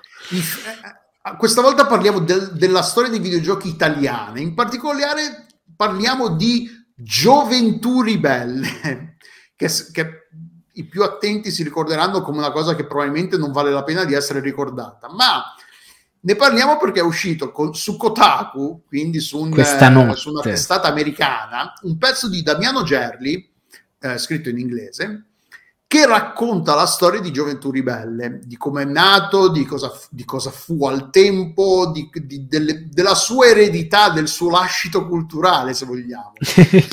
Chiamiamolo lascito culturale. Esatto. Questo, questo casatiello, come si dice da noi. E la cosa interessante che è, è, è il fatto è, come Damiano racconta, quanto sia difficile sapere, perché chi ci ha lavorato... Non, per un sacco di tempo non si, seppe, non, si, non si seppe bene chi ci aveva lavorato. Facciamo un piccolo, raccontiamolo. Allora, Gioventù Ribelle nel duemila alle, nel duemiladieci eh, quando era? A novembre del duemiladieci per il, sessanta, eh, per il sesquicentennial, che cacchio vuol dire sesquicentennial in... Cosa, come viene tradotto? È il centosessantesimo sesquicentennial, è il centocinquantesimo, sì, madonna, centocinquantesimo. Impariamo una parola, è, è, quindi come si traduce in italiano? No, è il centocinquantesimo sesquicentennial, è sesquitennial, porco Giuda, è difficile, sesquicentennial eh, che è il centocinque, era, nel duemiladieci era il centocinquantesimo eh, anniversario della liberazione della, della, dell'Unione d'Italia.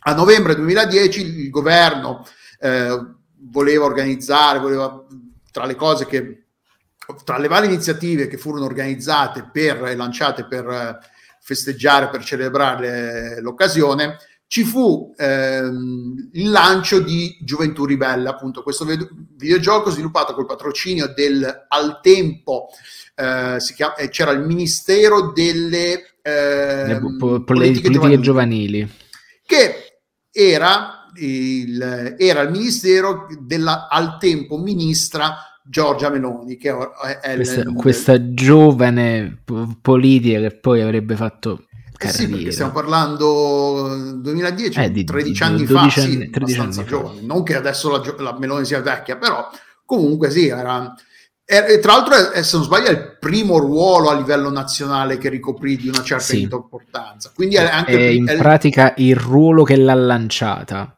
perché sarebbe anche da chiedersi come c'è arrivata a diventare ministro delle politiche giovanili. Va, vabbè, ma quella era è un'altra storia di, in cui del, non c'è. Era parte del, della, come si chiama, della, della maggioranza. De, della maggioranza, quindi ed era quella la... giovane, perché c'aveva il blog, leggeva Il Signore degli Anelli, queste sì, cose, era, sì, eh, frequentava il Romix, quindi era giovane. Eh, e il, il fu, lanci- fu sviluppato tra le, tra le iniziative ci fu la creazione di Gioventù Ribelle, che era questo first person, questo per- sparatutto in prima persona che in teoria eh, dovre- avrebbe dovuto mettere il giocatore nei panni di un giovane ribelle del eh, che combatteva il, eh, il primo allora il primo livello. Uh, era basato su un, un, un, un evento storico, la, la breccia di Porta Pia del milleottocentosettanta, e quindi ci metteva nei ruoli di, nel ruolo di, un, di, un, di una persona, di un giovane, di, una, di un giovane probabilmente, perché poi figurati era sicuramente un giovane di sesso maschile. Immagino che al tempo l'idea che ci potesse essere una, una giovane di sesso femminile che facesse sta cosa qua era Ehi, probabilmente fuori pazzo, dal reame delle, delle, delle, delle, delle considerate. E fu lanciato al tipo il, al Maxi, al Maxi Museo, al Museo Maxi di Roma, di fronte a un sacco a un, diverse personalità del mondo dei videogiochi e della, de, dell'Associazione Italiana per i Lavori Multimediali, che si chiama AIOMI, che esiste ancora, se non, si ha, se non sbaglio, AIOMI, o, for, o forse un po' chi si ricorda. Al tempo il, tu, eh, il supervisore del progetto, ed era anche professore all'Istituto Europeo di Design di Roma, era Raul Carbone, e eh, durante l'annuncio non, non venne detto da, da nessuno chi aveva lavorato sul gioco, chi ci aveva, quanto, quanto era stato in produzione, una cosa là. Fu un annuncio, un lancio a sorpresa che nessuno si aspettava, e fu mostrato, cioè poi fu una presentazione a, di fronte a gente che di videogiochi non ne sapeva niente. Era presente, per dire, Giorgio Napolati, Napolitano, il Presidente della Repubblica, che, che di videogiochi, per quanto possiamo voler bene a Napolitano, dubito che fosse un esperto di videogiochi, eh, quindi sì. Ok, gliel'ha mostrato, ah figa sta roba, ambientato nelle... ok. Poi ovviamente la cosa, il gioco fu messo online sul sito ufficiale del gioco, e quindi ci, me, ci, mette, ci, me, ci misero le mani anche ci mise le mani anche il pubblico, la gente normale, e ci si rese conto che era poco più di un tech demo, ma neanche, era una versione alfa di una versione alfa di una versione alfa, era una roba vergognosa. Era, c'era un sacco di asset presi di, di, di peso dall'Unreal Engine, tipo il le schermate di caricamento erano quelle di, di Unreal Tournament, tale e quali, ma proprio tale e quali, erano quelle di Unreal Tournament senza nessun cambiamento. C'erano i personaggi di Unreal Tournament, delle cose varie, e poi c'erano tipo i perso- gli N P C, i, perso- i, i nemici non si muovevano, non, non avevo, le, le, le routine di A I, del, di intelligenza artificiale delle, dei nemici non erano sviluppate, quindi stavano immobili, però quando si muovevano e sparavano, ti beccavano sempre, non, manca- non mancavano mai. Eh, e c'era solo un livello, eh, c'era solo questo livello qua. Tra l'altro era possibile anche sparare al Papa, per dire. tra le ah, cose no, che era sì. possibile fare, se, incontr- se incrociavi il Papa mentre giocavi, gli potevi sparare. Uh, e quindi poi saltava fu- cioè venne, tutti si chiedono ma chi è che, com'è possibile, ma questo è davvero questo che pensate che questo sia rappresentativo della qualità, se questo è quello che deve rappre- se questo dovrebbe essere quello che presenta al mondo la qualità del, del, del, degli sviluppatori italiani, del, della qualità del, dell'industria del videogioco italiani, infatti per molti è, cioè, ha rischiato di ammazzare l'industria, perché già l'industria era in crisi, perché nel duemilaotto c'era stata la, la, la recessione in base in seguito al mercato, alla crisi finanziaria negli Stati Uniti, che poi tra, tra, fece crollare tutti i, i mercati finanziari del mondo.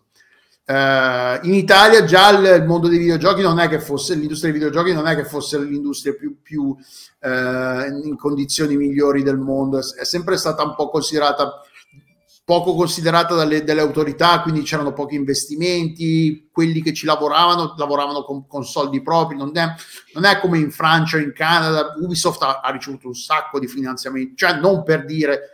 Però immaginate se, fi- se gli sviluppatori italiani avessero avuto t- finanziamenti come ne ha avuti la Fiat nel corso di questi anni, in questi decenni, per dire.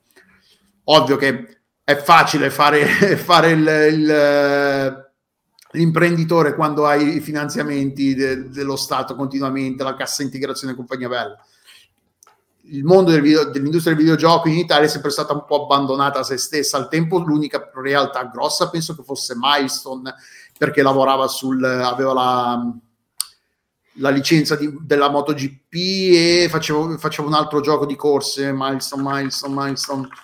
Uh, Screamer, la serie di Screamer faceva, lavorava. Eh, però Ubisoft Italia, per dire, al tempo aveva appena aperto o, o poco... cioè La Ubisoft Italia era un ufficetto con poche persone appena aperto, non era un, era un ufficio di distribuzione e marketing, non, non penso che avessero gente che sviluppava ancora giochi, o se ce l'avevano erano comunque molto piccoli e stavano appena iniziando. Quindi il fatto che questo, questo Gioventù Ribelle dovesse essere, dovesse essere il, il progetto che avrebbe presentato al mondo la, l'industria italiana del videogioco e avrebbe attirato capitali esteri per, da, che, che avrebbe, gente che avrebbe investito in me, cioè, che fatto... poteva diventare qualcosa, invece no. E poi l'articolo poi eh, racconta anche di quanto poi è stato difficile eh, andare a scoprire, capire cosa successe, perché poi ehm, ehm, Damiano Gerbi ha parlato con Federico Fasce, che al tempo, che è una persona che con, con cui ho avuto a che fare, cioè, che conosco eh, in maniera molto leggera, non, non è che siamo amici, però ci siamo incrociati online un po' di tempo, svariate volte un, un po' di tempo fa, e è una di quelle persone che al tempo lavora, faceva... Ehm, sviluppava già videogiochi ed era una di quelle persone che, che chiedeva con insistenza sui vari forum, sul, sui fare, su quello che al tempo esistevano ancora i forum, al tempo. Adesso, sono, adesso queste discussioni a, a, sarebbero accadute su Discord probabilmente, al tempo si discuteva sui forum, e lui discute, era una delle, delle persone che Chiese, chiedeva con più insistenza ma cosa è successo, chi ci ha lavorato, da dove è saltato fuori, e a quanto pare Federico Fasce ricevette telefonate minatorie da eh, mm. facciamo i nomi? Da, lo diciamo? Sì, facciamo i nomi. Rice- a quanto pare ricevette inizialmente ri- era, no, per, ah no, ecco cos'è ehm, no, aspetta, scusate scusate, scusate allora Uh, uh, ah, aspetta,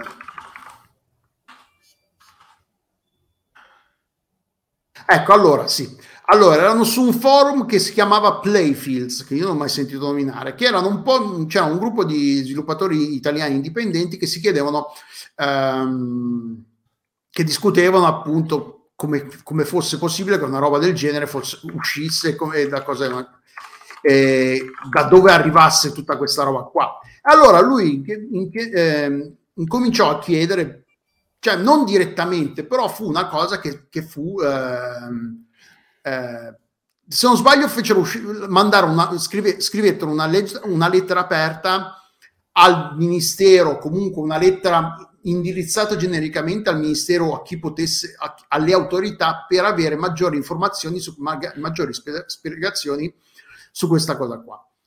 E è saltato, a quanto pare eh, i, il gioco fu creato con eh, finanziamenti pubblici, quindi non, non, esatto. non era un'iniziativa privata. Intanto, ecco, questa è una cosa che va, su, va, va, su, va, va sottolineata. Molto sottolineata questa. Che il gioco, il gi- gioco, parola forte, che il, il demo, la demo, quella roba, coso, questa cosa fu creata roba. con soldi pubblici, con, a quanto pare, circa cinquecentomila euro. E... Eh, Uh, aspettate, perché sto cercando di recuperare. Ah, ecco, perché Federico Fasce al tempo era il presidente della International della, della sezione italiana dell'International Game Development Association, quindi dell'associazione dei, degli internazionali degli sviluppatori di videogiochi. E in quanto tale, quanto rappresentante, ecco perché mi mancava il tassello, perché Federico fu, fu coinvolto in maniera così diretta con la, con la faccenda. E in quanto rappresentante della, della categoria degli sviluppatori italiani, appunto, pub- pubblicò, scrisse una lettera, ecco, firmata, dalla, dalla, firmata dall'associazione, chiedendo da, com- i soldi, come, da dove arrivavano, come erano stati spesi, chi aveva sviluppato il gioco, e tutto, cioè voleva... che fossero spie- spiegate, rivelati i retroscena di, tut- di tutta l'operazione.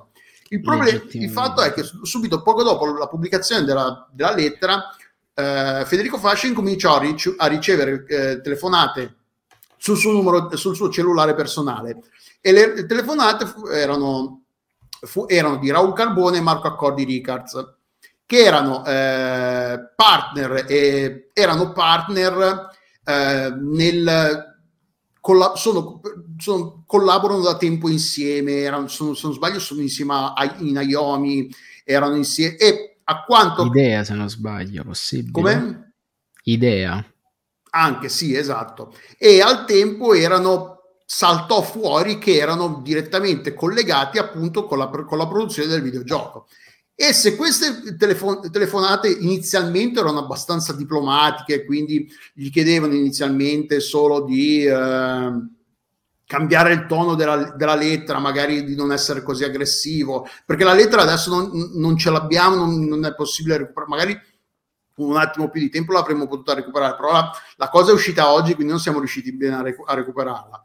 E le prime telefonate erano abbastanza... telefonate, tra l'altro, sottolineiamo il plurale, erano abbastanza eh, non amichevoli, ma comunque quantomeno diplomatiche.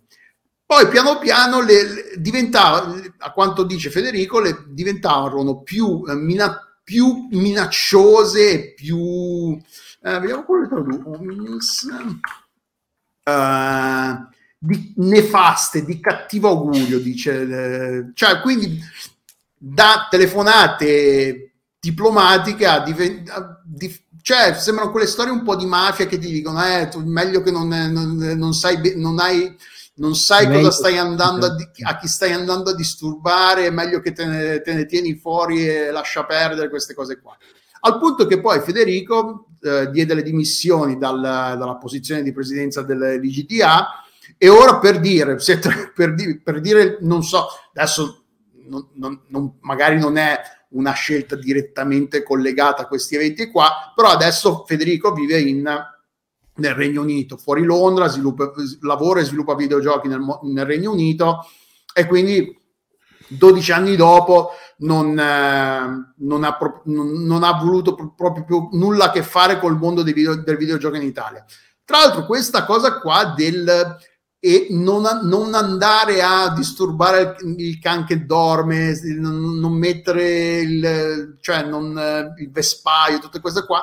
Anche a Damiano Gerli, a quanto ho capito, gli è stato sconsigliato a più riprese di evitare di andare a, a, a, a rompere il cazzo, a indagare su questa cosa qua. Comunque si, anni dopo saltò fuori che questo... Que, Da, inizialmente un utente anonimo pu- pubblicò sul, sul, su, un, su un forum dicendo che lui, che il, che il Gioventù Ribelle era il risultato, era fondamentalmente il, il progetto di un gruppo di studenti dell'università per cui, in cui Raul Carboni in, in, insegnava, e quindi fondamentalmente facendo uno più uno questi si sono presi cinquecento e ottomila euro di finanziamento pubblico, hanno fatto hanno fare gratis agli studenti. Il, il, il gioco a un gruppo di studenti, erano tipo dodici studenti, tra l'altro gliel'hanno detto pochi mesi prima della scadenza, non, cioè, poi erano, erano studenti, era gente che stava studiando per diventare, per imparare a fare videogiochi, e quindi raccontano come hanno, hanno passato numerosi notti in bianco a lavorare su questa roba qua.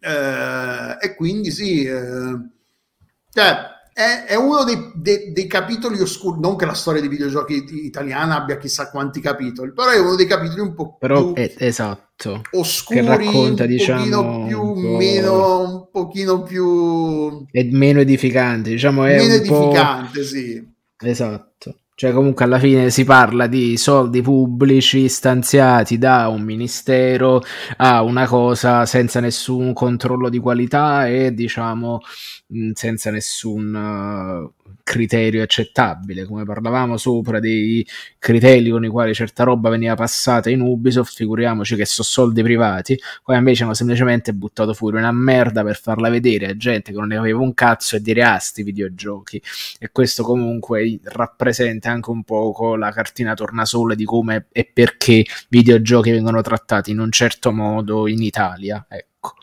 Tra, a proposito di quello che dicevamo prima delle, di come anche Damiano Gerli abbia rit- ricevuto una, cer- una certa eh, di come le persone che abbia contattato fossero poco inclini a collaborare, diciamo a, a, a parlare, e appunto a Damiano Gerli dice che ha contattato Carbone e i suoi collaboratori, ha, ha, collabor- ha contattato sviluppatori e giornalisti italiani che lavoravano nell'industria al tempo, e ha anche contattato i rappresentanti, i portavoce del, della Presidente Meloni, per avere commenti della, sulla cosa. La maggior parte delle, delle, delle persone contattate non ha, non ha risposto. Non ha risposto.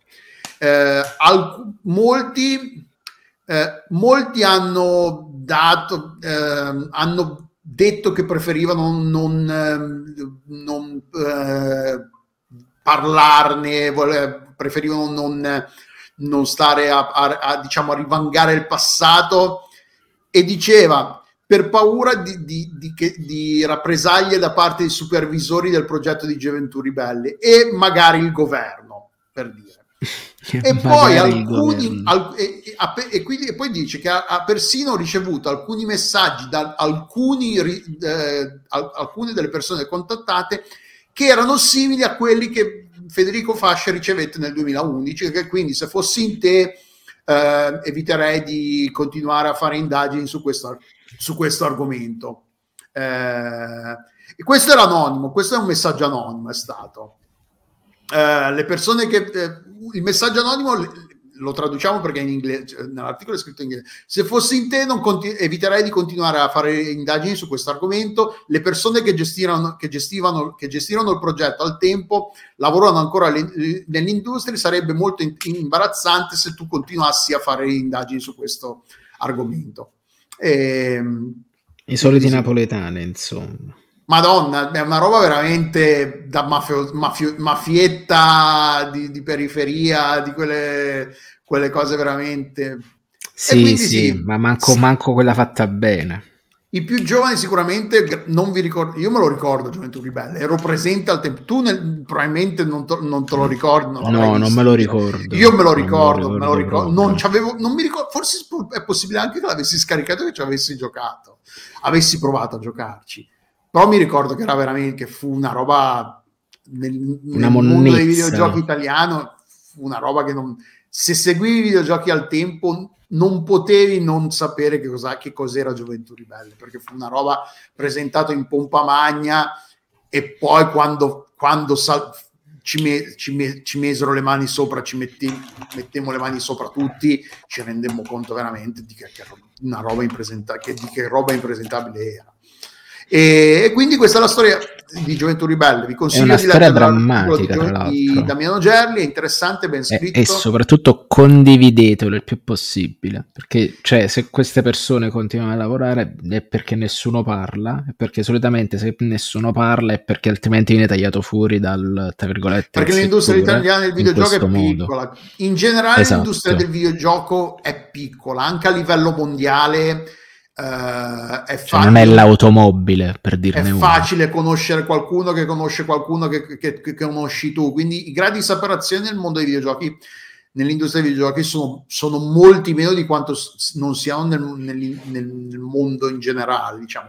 Quindi eh, il fatto magari di, appunto, che in Italia la gente, qui, e in Italia ancora meno, quindi sì, magari non conosci qualcuno che, ci la- che ha lavorato direttamente su questo progetto, ma qualcuno, conosci qualcuno che conosce qualcuno che ci ha lavorato, quindi è questa cosa qua un po' molto italiana, e quindi magari la gente, piuttosto Beh. di andare a rivangare, a rimestare nel, nel torbido di questo, pro- di questo progetto, preferisce lasciare perdere. E...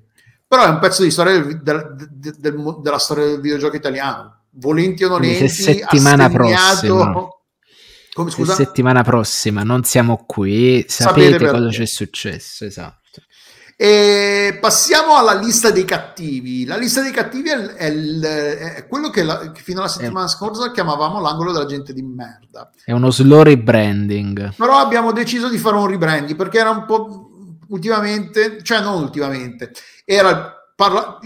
almeno dal mio punto di vista è che ogni tanto si parlava anche di gente che subiva su- situazioni sulla propria pelle negative, e quindi infilarle in questo calderone della gente di merda quando magari loro personalmente non erano, dire- non erano proprio le persone del merda, era un po' troppo aggressiva una cosa e l'altra, quindi magari siamo solo noi che un po' troppo sensibili e magari ci facciamo problemi che altre, altre persone non si fanno, però abbiamo deciso di richiamarlo in un, di, di, di, di scegliere uno un po' meno aggressivo, un pochino meno Che, che dia sempre, che dia, faccia capire di cosa stiamo parlando, ma che non sia così aggressivo. E quindi abbiamo deciso di chiamarlo, aspetta che me lo ricordo, la lista dei cattivi, che non è una lista, eh, cioè la, potrebbe essere, potrebbe, magari lo chiamiamo l'angolo dei cattivi, o è meglio l'angolo dei cattivi, la lista dei cattivi facciamo.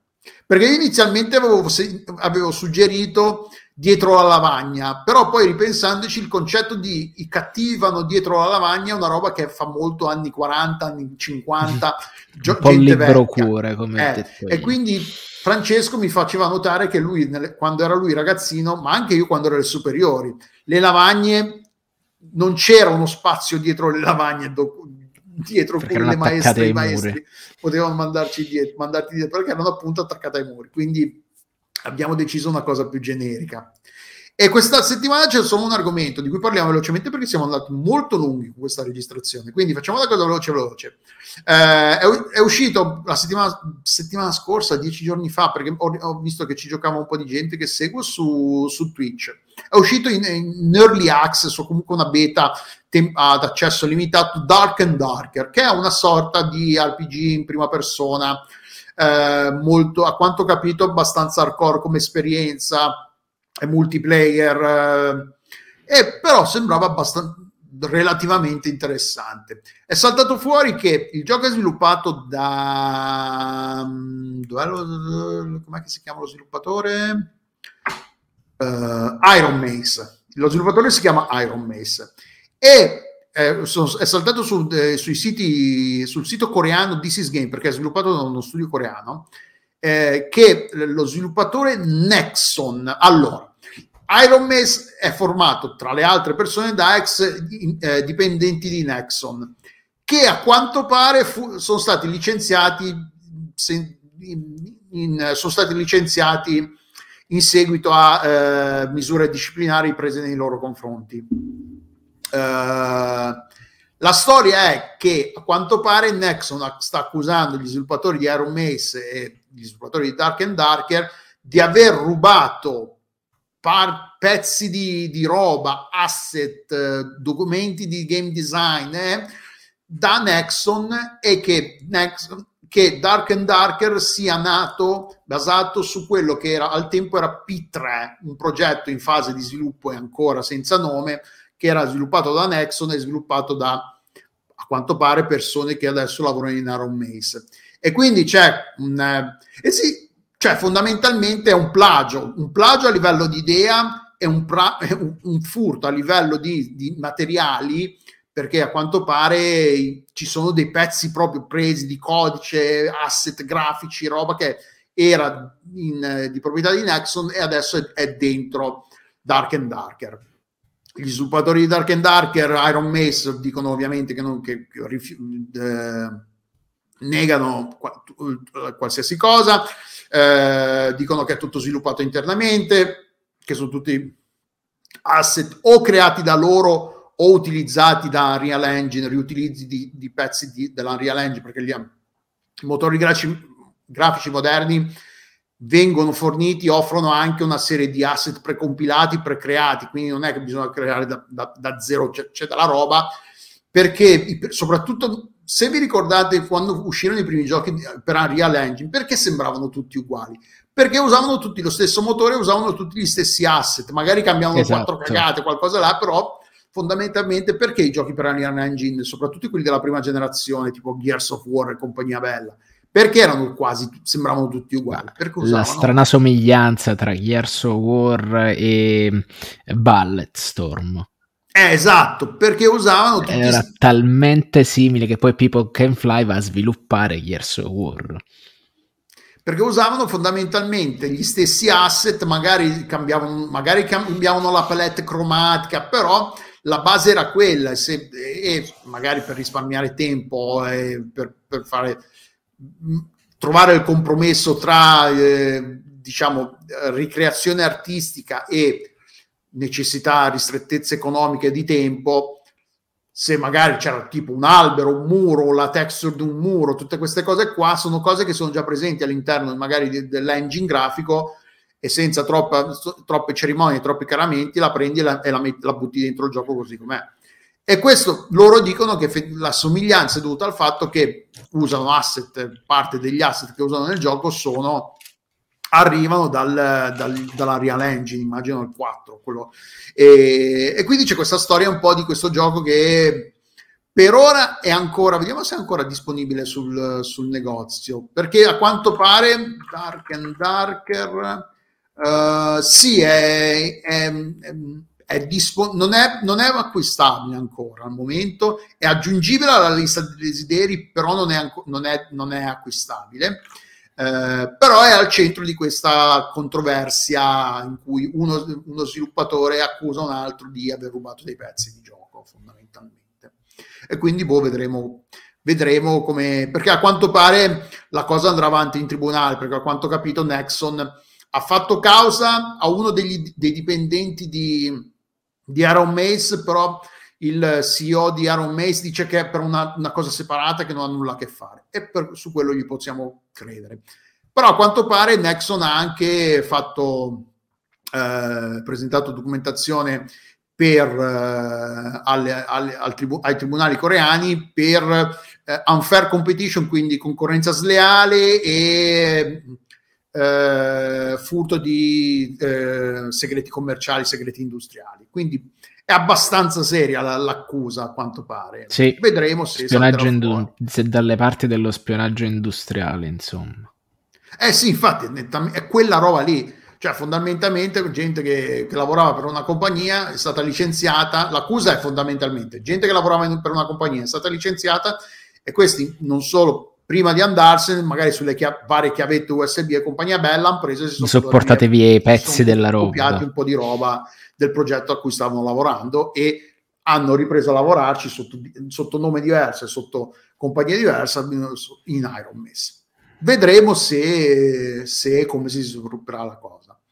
Uh, passiamo a baci e abbracci velocemente. Abbiamo a che fare con, eh, con i cheater. Sono due notizie che hanno a che fare con i cheater. La prima è che Valve ha bannato in blocco circa quarantamila cheater di Dota due.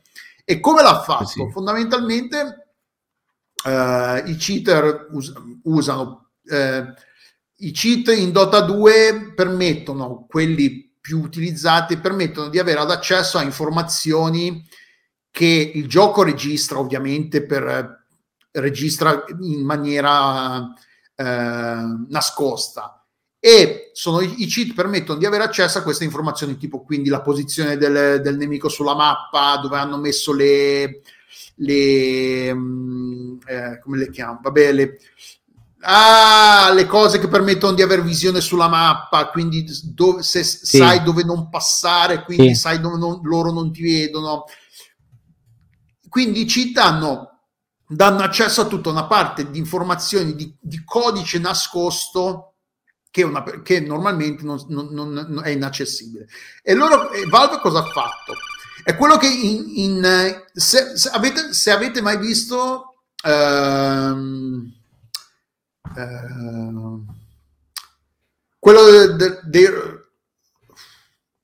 eh, adesso mi sfugge, allora Il, il protagonista di facciamo il giro lunghissimo il protagonista del quello che faceva Freddie Mercury in, nel biopic sui uh, Rami, Rami, Malek. Rami, Rami Malek.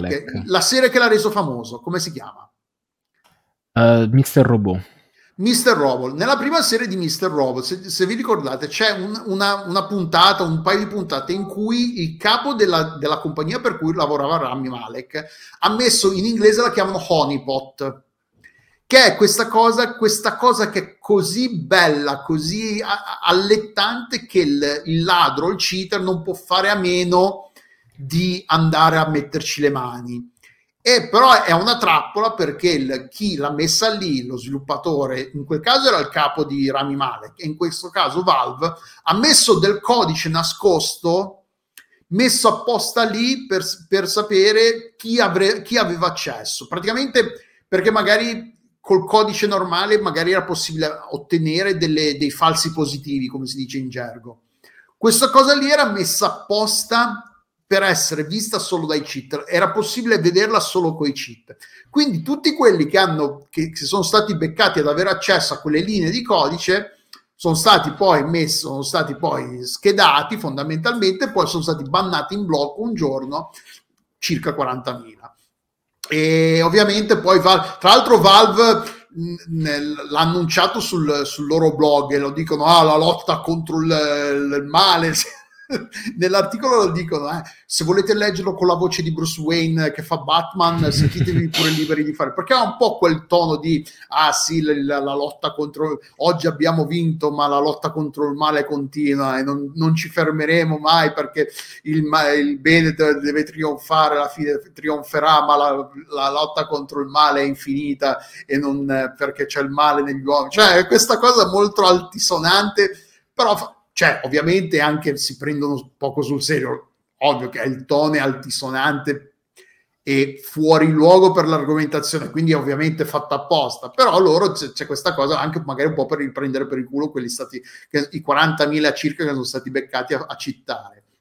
E l'altra notizia è che Bungie ha vinto una causa contro una, un'azienda che produceva cheat per Destiny due, e sono sta- hanno vinto quattro milioni e mezzo di dollari, no, hanno vinto, allora, hanno vinto tre milioni seicentocinquantasettemilacinquecento dollari di danni, perché mm. il giudice gli ha, gli ha dato, due, gli ha, ha dato duemilacinquecento dollari per, per ogni eh, violazione fatta dal... dall'azienda produttrice, e le violazioni erano milletrecentosessantuno dollari, il totale appunto fa tremilaseicentocinquantasette dollari e cinquecento. E in più eh, l'azienda produttrice di, di cheat, che si chiama Phoenix Digital Group, eh, che cre- il sito era N Junkies, che non esiste più, eh, dovrà anche pagare le spese legali che a- a- ammontano a quasi settecentoquarantamila dollari, il che fa, sono circa tre milioni, quattro milioni, poco meno di quattro milioni e mezzo di dollari. Tra l'altro inizialmente la prima causa era stata respinta dal, dal primo giudice, perché era stata fatta sulla base di, della violazione del, del copyright. Bungie diceva che il produttore di, di cheat violava il copyright di, di Destiny due di Bungie, e il primo giudice l'aveva rifiutata, però poi si vede che è cambiata un po' la strategia, e, e anche sono state presentate altre prove. A quanto pare è è stato dimostrato che i produttori di cheat avevano fatto reverse engineering sul codice di Destiny due, il che significa che, che è una cosa espressamente vietata dai termini di licenza di Destiny due e praticamente di tutti i software di questo mondo, eh, so, so, software commerciali di questo mondo. Quindi fondamentalmente i produttori di cheat hanno fatto reverse engineering sul codice di, di Destiny due per sapere come funzionava e quindi come poter aggirare il, i controlli eh, del, in, implementati da Bungie. E questa cosa qua è una diretta violazione del copyright e quindi della proprietà intellettuale di, eh, di Destiny, di Bungie, e quindi il giudice ha dato ragione a Bungie. Tra l'altro è interessante notare che i, non sono danni perché... Uh, cioè il, la, la, la causa verteva sul, se era una violazione di copyright o meno, non sul, sul fatto se, che i cheat in, in quanto cheat arrecassero danni materiali a Bungie. Uh, questa cosa è molto interessante uh, dal punto di vista legale. Poi vediamo, tra l'altro, appunto, come spesso parliamo qua, l, queste, queste, queste sentenze fanno da da, da prepista, diventano diventano legislazioni, diciamo, perché esatto, appunto rappresentano diventano un, giurisprudenza, un precedente, esatto, un precedente che diventa giurisprudenza. Quindi in futuro sarà interessante vedere se ci saranno altre, altre eh, compagnie che faranno causa ai creatori di cheat, soprattutto ai creatori di cheat a, a questo livello, perché questi sono proprio a livello industriale, questi li vendevano. Tra l'altro la, la compagnia tipo aveva, aveva cancellato tutti il, aveva distrutto tutto il software, le copie del software che aveva sui propri dischi rigidi, aveva distrutto tutti, eh, tutti i bilanci, tutti le, i documenti finanziari che, che avevano a che fare con, le, con, la, con i numeri, con, con le vendite, con la vendita del cheat. Quindi, cioè, quindi stava letteralmente nascondendo, le, nascondendo qualcosa. La coscienza sporca era abbastanza sì, evidente sì. che ce l'avevano. Guarda, il tipo che è quelli là che sai che c'hanno come nel Mociuli dentro mister Robot, che c'hanno tipo il, il tostapane a fianco al computer, come sentono che bussano alla porta, prendono, staccano tutto e friggono tutto nel tostapane. Ah, esatto. Oppure, tornando a mister Robot, quando, quando gli viene quella la cosa, quando gli, eh, tipo a, a, gli viene la cosa, lo, lo scoprono, incomincia a prendere tutti i suoi dischi rigidi e ci fa il buco col trapano, non so, nella prima serie. Sì. Ho visto solo la prima serie di mister Robot che fa questa cosa, che prende tutti i dischi rigidi e incomincia a farci il buco col trapano. Probabilmente questi hanno fatto la stessa cosa. Ah no, tra l'altro, scusate, mi, co- mi, mi correggo, perché La, prim- la causa del duemilaventidue precedente eh, aveva, era, aveva decretato che i cheat non violavano il copyright di Bungie, ma il giudice attuale invece eh, su- ha creduto e-, e ha decretato che il software eh, viola le leggi di protezione dei consumatori dello stato di Washington, dove, si- dove era stata portata avanti la causa. La corte ha deciso che i giocatori che usano cheat hanno un, ingiu- un ingiusto e ingannevole vantaggio sui giocatori che non lo usano. Eh, quindi è una combinazione, è fondamentalmente una combinazione di, di leggi sul copyright, distruzione di, di, di, di prove e eh, diritti del consumatore che hanno aiutato, cioè, che hanno contribuito a questa cosa qua, e quindi Bungie adesso ha vinto quattro milioni di dollari, più di quattro milioni di dollari. In, in, uh, in tribunale contro una compagnia che faceva cheat per Destiny due. E abbiamo finito. Non uh, l'avrei mai detto. È stata una, secondo me comunque è stata una bellissima puntata, perché abbiamo toccato di tutto. Si è parlato di videogiochi ma anche di merda, quindi sono i nostri due argomenti preferiti. E non ci sono scusate, non ci sono um, segmenti registrati a parte, quindi quando ci sa- salutiamo potete spegnere tutto, potete spegnere tutto.